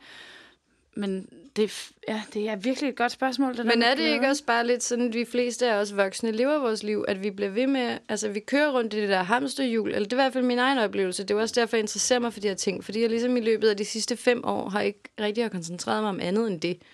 At finde ud af, hvordan jeg bliver arkitekten i mit eget liv. Fordi det gik op for mig, at der var rigtig mange ting, jeg ikke synes var fede. Og jeg kunne mærke en eller anden længsel efter at finde en mere autentisk måde at være på med mig selv. Fordi der er så mange ting i vores hjerner, som er proppet ind af vores lærere, og af vores forældre, og af kirken, og samfundet, og alle mulige andre. Og muligvis også ting, vi var præprogrammeret med fra fødslen af. Det er jo så et helt andet emne. Men øh, altså, jeg kunne bare mærke, at sådan, der er simpelthen et eller andet, der ikke rigtig fungerer for mig, fordi jeg fik det dårligere og dårligere og dårligere. Og så fandt jeg alle mulige forskellige måder, og øh, afkodet alle de der programmer på, og det kan vi altid snakke om en anden dag. Men i hvert fald så synes jeg bare nu, at jeg kan se mere tydeligt, at netop det der, vi bliver så hurtigt fanget ind i det der trummerum af alt hverdag, hverdag, hverdag, og alle de der ting, vi skal gøre. Og det er jo netop ikke noget med, at vi ikke skal gøre, eller det er i hvert fald min følelse nu, at selvfølgelig skal man ikke fuldstændig disregarde alle almindelige ting. Det er jo det, vi er her. Det er jo det, vi laver her. Vi lever, vi er mennesker, vi spiser øh, pålægschokolademad, og, og vi får børn, og vi gør øh, karriere, og altså, det er jo ikke, fordi det er ligegyldigt. Så kunne jeg sidde på et bjerg og meditere, men det ville være røv fucking kedeligt. Altså, Måske. Der- i længden. Ja, men det er i hvert fald en større udfordring at leve et almindeligt liv. Ikke? Det er der, man virkelig jo. får testet alle de ting, man så finder frem til, mens man mediterer, eller hvad man læser sig til, eller hvad man nu finder ud af med sig selv, der er den rigtige i gåseøjne vej for en selv. Ikke? Vil du sige, at du prøvede, altså, du følte ikke, at du var arkitekten i dit eget liv? Overhovedet ikke. Jeg følte, jeg blev revet rundt i managen Ja. på skjoldet. Skal- Jamen altså, jeg var pisse bange, og jeg var pisse ked af det, og var rasende. Men der, der var ikke noget, der ikke var godt for noget, fordi jeg ville aldrig kunne skrive med Lene-sangen, hvis ikke jeg havde været så sur, som jeg var. Nej. Men det er da en kæmpe lettelse ikke at være rasende lige nu, hele tiden i mit liv. Er du okay? Jamen, der var kløet bare lidt på mit ben. Okay. Men ja, jeg tror altså, altså, nu snakker vi meget om det der med trummerum, og det der med at have et 9-5 job og sådan, og vi har måske også lidt en tendens til at komme til at dømme hinandens livsstil en lille smule, og være sådan, det skal jeg bare ikke have det der. Og det kan man dømme meget hurtigt ud fra. Så ser man en mor og en far, der går, og de ligner, at de har lyst til at rive hovedet af hinanden, og de går med en tvillingebarnevogn, og de er, ser ud som om, at de allerede er døde. Øh, men det er et meget, meget lille bitte indblik i deres liv lige der. Der kan være sket alt muligt, vi ikke kender til. Og vi stiller jo ikke spørgsmålene. Hey, hvorfor ligner du en, der har været død i 14 dage? Du siger bare, hey, hvordan går det? Og så får du fint. Vi Og så så aftaler. I en kaffe en. Og så aftaler vi en kaffe, som aldrig sker. Men vi, vi ved jo ikke rigtigt, hvad der sker. Vi ved ikke, om de nede i kælderen er ved at øh, opfinde en ny slags atombombe, eller hvad fanden de laver. Vi ved det ikke, for vi har ikke spurgt. Men jeg kom til at tænke på i dag, kan I huske, at vi var nede i, under øh, Paris? I Nå, og yes. gå rundt katakomberne. sammen med alle de øh, skulls. I katakomberne. Åh, ja. Ja. Vi gik mange kilometer ned under jorden, øh, fyldt med lårbindsknogler. Og det øh, var vældig spændende. Men så da vi kom op, så gik vi over på caféen på den anden side af gaden. Og så ville vi alle sammen have alting med det samme. Ja. Og så Ja. sagde tjeneren, når I har nok været nede i katakomberne. Ja. Fordi når folk har været dernede, så er de ligesom blevet konfronteret med deres egen dødelighed, og så skal de bare leve lige nu. Og så skal Ja. de både have fadøl og whisky og cola og noget med ost, ikke? Ikke og det synes jeg modstand. øh, Ja. ja. giver ret god mening. Altså, føler, tror I, at... Øh, og det... Øh, jeg tror I, at vi tænker for lidt på, at vi skal dø? Uha. Og vi tænker for lidt på det. Mm. Jeg tænker, at Tror I, vi ville leve friere, hvis vi huskede, at vi skulle dø? Altså, Jeg har sådan en... Øh, det lyder ekstremt hårdt, det her. En gang imellem, når jeg møder nogle folk, som, øh, som, jeg, som jeg virkelig synes burde kunne tænke lidt mere over, at de faktisk skal dø en gang. Så øh, det lyder, jeg lyder som verdens dårligste menneske, når jeg siger det her, men, men hør mig lige færdig. Så kunne jeg godt tænke mig, at de fik sådan en, en rigtig, rigtig... nærdøds. du sidder og jubler. De Nej. fik en hvad? Men hvad hedder det der, øh, når man får cancer? Altså uden Nå. at man... Ja, Altså, de fik en alvorlig sygdom. form for cancer.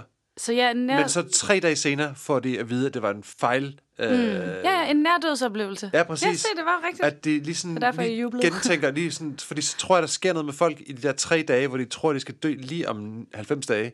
At de sådan, sådan vågner op agtigt noget, og tænker Mm. sådan, shit mand, jeg er dødelig, jeg skal prøve at se, om jeg kan snuble lidt mere, og lige tænke lidt over, hvad det fuck, jeg laver i mit liv. Men tror du, det ville holde? Altså, tror du, det ville holde øh, sådan i lang tid? Altså, Det ved jeg ikke. Det, det, det, det, det går jeg ud fra. Det Okay, tænker det- jeg. det- det, det du tænker, det vil det være sådan, ja. sådan, sådan et kæmpe, øh, en kæmpe lammer til Jo, dem. men- De vil virkelig bare vil tænke, Men oplever vi ikke alle sammen de der, som vi føler, at ligesom jeg sagde tidligere, så bliver man forladt, eller man mister et familiemedlem, eller en eller anden, en eller anden sorg, hvor man sådan lige pludselig ser alting klart, men så, så går der noget tid, så, så heler det sorg, og ikke at man glemmer, men så kommer man i hvert fald over det, og så skal der så en ny sorg eller nærdødsoplevelse eller kæmpe chok til, før at man igen kan være sådan, nå, pyha, vi skal også huske at øh, betragte hver dag, Ja, som ja. var det, var det den sidste. Jeg tror, ja, men... Ja, ja. Jeg tror, det kræver en stor indsats at holde sig bevidst i sin hverdag. Ja, det er jo et valg Men hver det er jo dag. ikke umuligt. Men det er klart, det er virkelig nogle af de situationer, hvor der sker mest, det er, når folk bliver øh, konfronteret med, at de skal dø en dag på en måde. Ja. Ja. Og det kan også være, hvis de mister nogen, de elsker, eller nogen, de elsker, bliver syge. Ikke? Jamen, har I ikke selv sådan haft de der tanker, sådan et shit, mand, jeg skal dø en dag? Jeg prøver at huske det hver dag. Og så, så simpelthen bare begynde at tude helt vildt, og så sådan, måske blive påvirket af dagen efter, at man lige skal... Nej, det gør jeg ikke. Jeg Jeg tuder ved- ikke helt vildt. Jeg prøver bare at minde mig selv om, at jeg skal dø en dag, så jeg kan huske at leve nu. Ja. Så jeg ikke ender med at sidde og tænke, åh, for satan, mand, jeg glemte at leve. Ja, Ja, det tænker vil det da også. Ligesom jeg sagde tidligere, det der med at lige pludselig at være sådan, shit, nu er jeg 33 år gammel, jeg skal da have fingeren ud af røven, hvis jeg skal nå at opleve noget Eller nyt. eller... i røven. Kommer an på, hvad man vil opleve. Ja, det er det. det er alt afhængigt af, der er små oplevelser, og der er store oplevelser. Jamen, jeg tror heller ikke, man skal tænke på det hele tiden. Det, er, det var der en af de der filosofer, der sagde, øh, at man skulle spendere noget mere tid på kirkegårde. Mm. Det var sådan, man fik et bedre liv. Altså, det er jeg overhovedet ikke inde i. Det synes jeg ville være røvkedeligt. Men- Bortset fra assistenskirkegården, jo er nej, meget men hyggelig. Det er faktisk, det, der vil jeg sige, at jeg har, da jeg havde øh, min veninde Lene boende et stykke tid, mens hun fik renoveret lejlighed. Øh, hun har en hund, Fifi. Den skal luftes hver morgen. Og det blev faktisk ret meget til, at vi gik på Frederiksberg Kirkegård. Og de snakke, vi fik på den kirkegård, det var altså ikke uvæsentlige snakke, og man, altså, hvor man godt kunne tænke, at det var en lille smule øh, trist og sådan lidt. Så blev det faktisk enormt livsbekræftende at gå på den. Så jeg kan godt følge tanken om, at man skal gå mere på kirkegård. Man skal nok ikke gøre det, hvis man er i den der tanke med, at du gerne vil springe ud fra øh, øverste sal i en bygning, Fabian. Men øh, ellers, det der med at lige... Hvis du har nogle meget uh, loved ones på den kirkegård, så kunne det måske være en god idé at lige gå hen og sige hej til dem, og på den måde føle, at man selv også skal lægge derned en gang. Jamen, jeg har der nogen, jeg, jeg jeg har der nogen, måde. jeg kan genkende nu på den kirkegård. Så er det lige sådan, hej Ernst. Der, Mm. der var du lige, godmorgen til dig. Altså, så man kan se, du går også forbi nogle triste, der er børnegrave, altså med, med børn, der er, Gud. er blevet seks måneder gamle. Det er enormt trist. Men det hele, det, hele den oplevelse at gå på den der kirkegård, det, ja. det vækker altså nogle følelser og nogle... Ja. Altså, når man går derud, ud derfra, så, uh, så kan man godt være helt let. Mm. Og, Men man kan jo også sige, hvis nu vi alle sammen havde det, ligesom vi havde det, da vi kom op af katakomberne, og skulle købe alt, hvad vi kunne indtage, og skynde os, mand. skynde os og Vi bare nyde livet helt hardcore på Ja. den Ja, der, der havde vi travlt. Nyd for Kan vi- vi ikke i og. Disneyland dagen efter? Jo, jo, vi gik helt amok. Men hvis nu alle folk var i det stadie hele tiden, så kan det jo også godt være, at det her velorganiserede samfund, vi har, ikke vil fungere. Fordi så ville alle travlt med at øh, drikke sig fuld og bolle og mm. gøre alle mulige vilde ting. Eller hvad, tænker ja. I?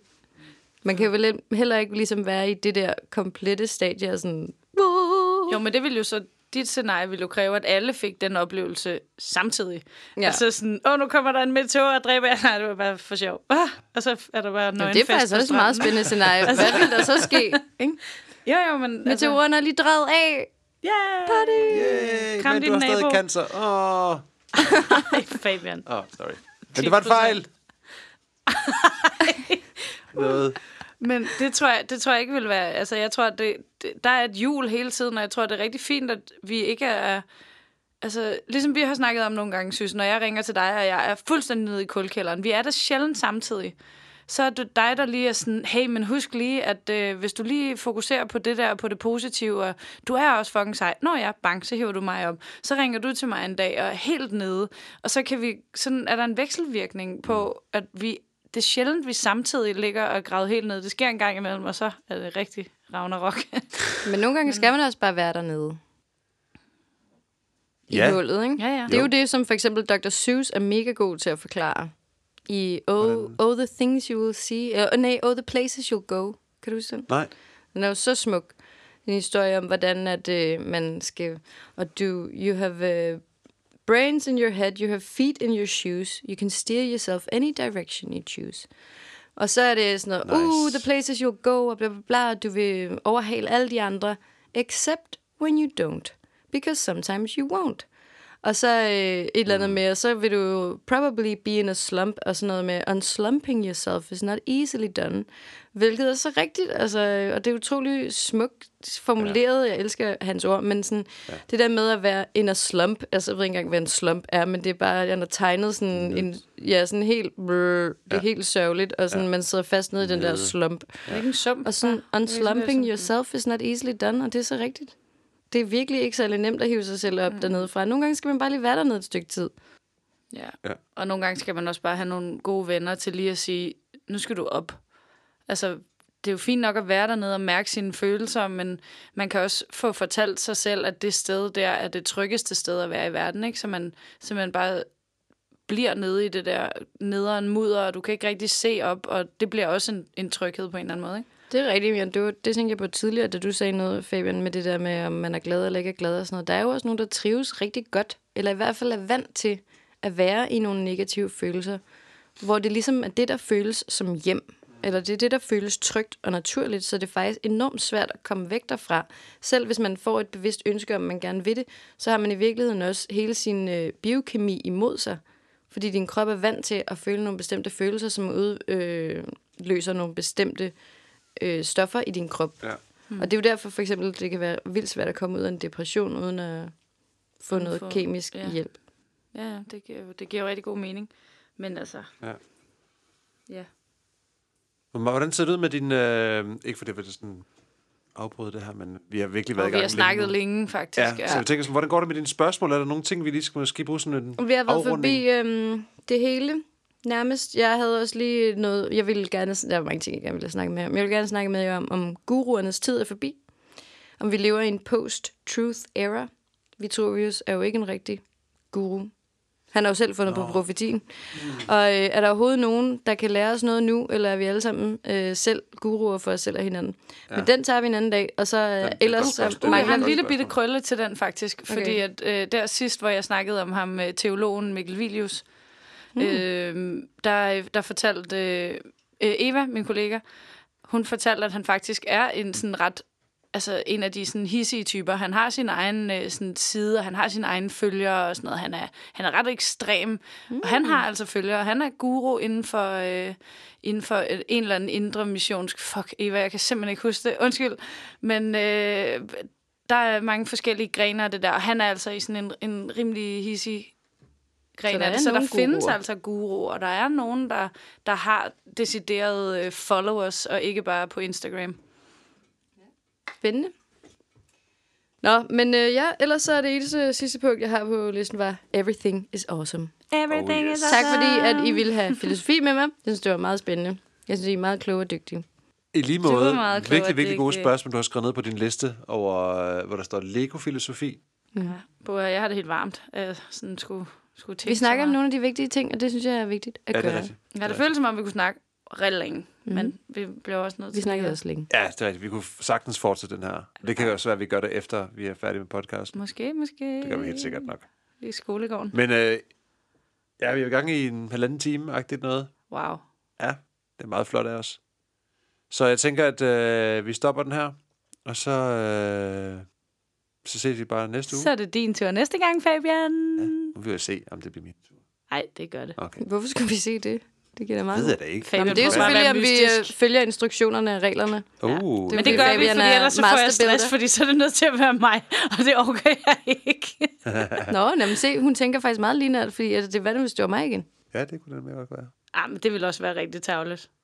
Everything is awesome. Everything is cool when you're part of Another a team. team. Everything is awesome. When you're living the dream, When we're living our dream. living Ikke? our When you're living a dream. When you're living a dream. Living- Det ved jeg ikke, det må ja, vi tjekke det finder vi ud af. Det tjekker vi ud af. Men øh, tak for den gang. Tak Tusind for tak for dag. fantastisk fremlæggelse, synes. Det var virkelig fedt.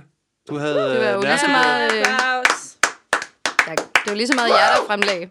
Den der lyd er så ubehagelig. Ja, det er den. Øh, ja. Og øh, som vi altid siger i voksenskolen, Så er der frikvarter. jeg ved ikke, hvad det er, vi siger. Nu vil jeg gerne have en bajer. Kys bedstefars skæg. Har du krammet din bamse i dag? Må ikke slettes. Mis. tak. hej hej.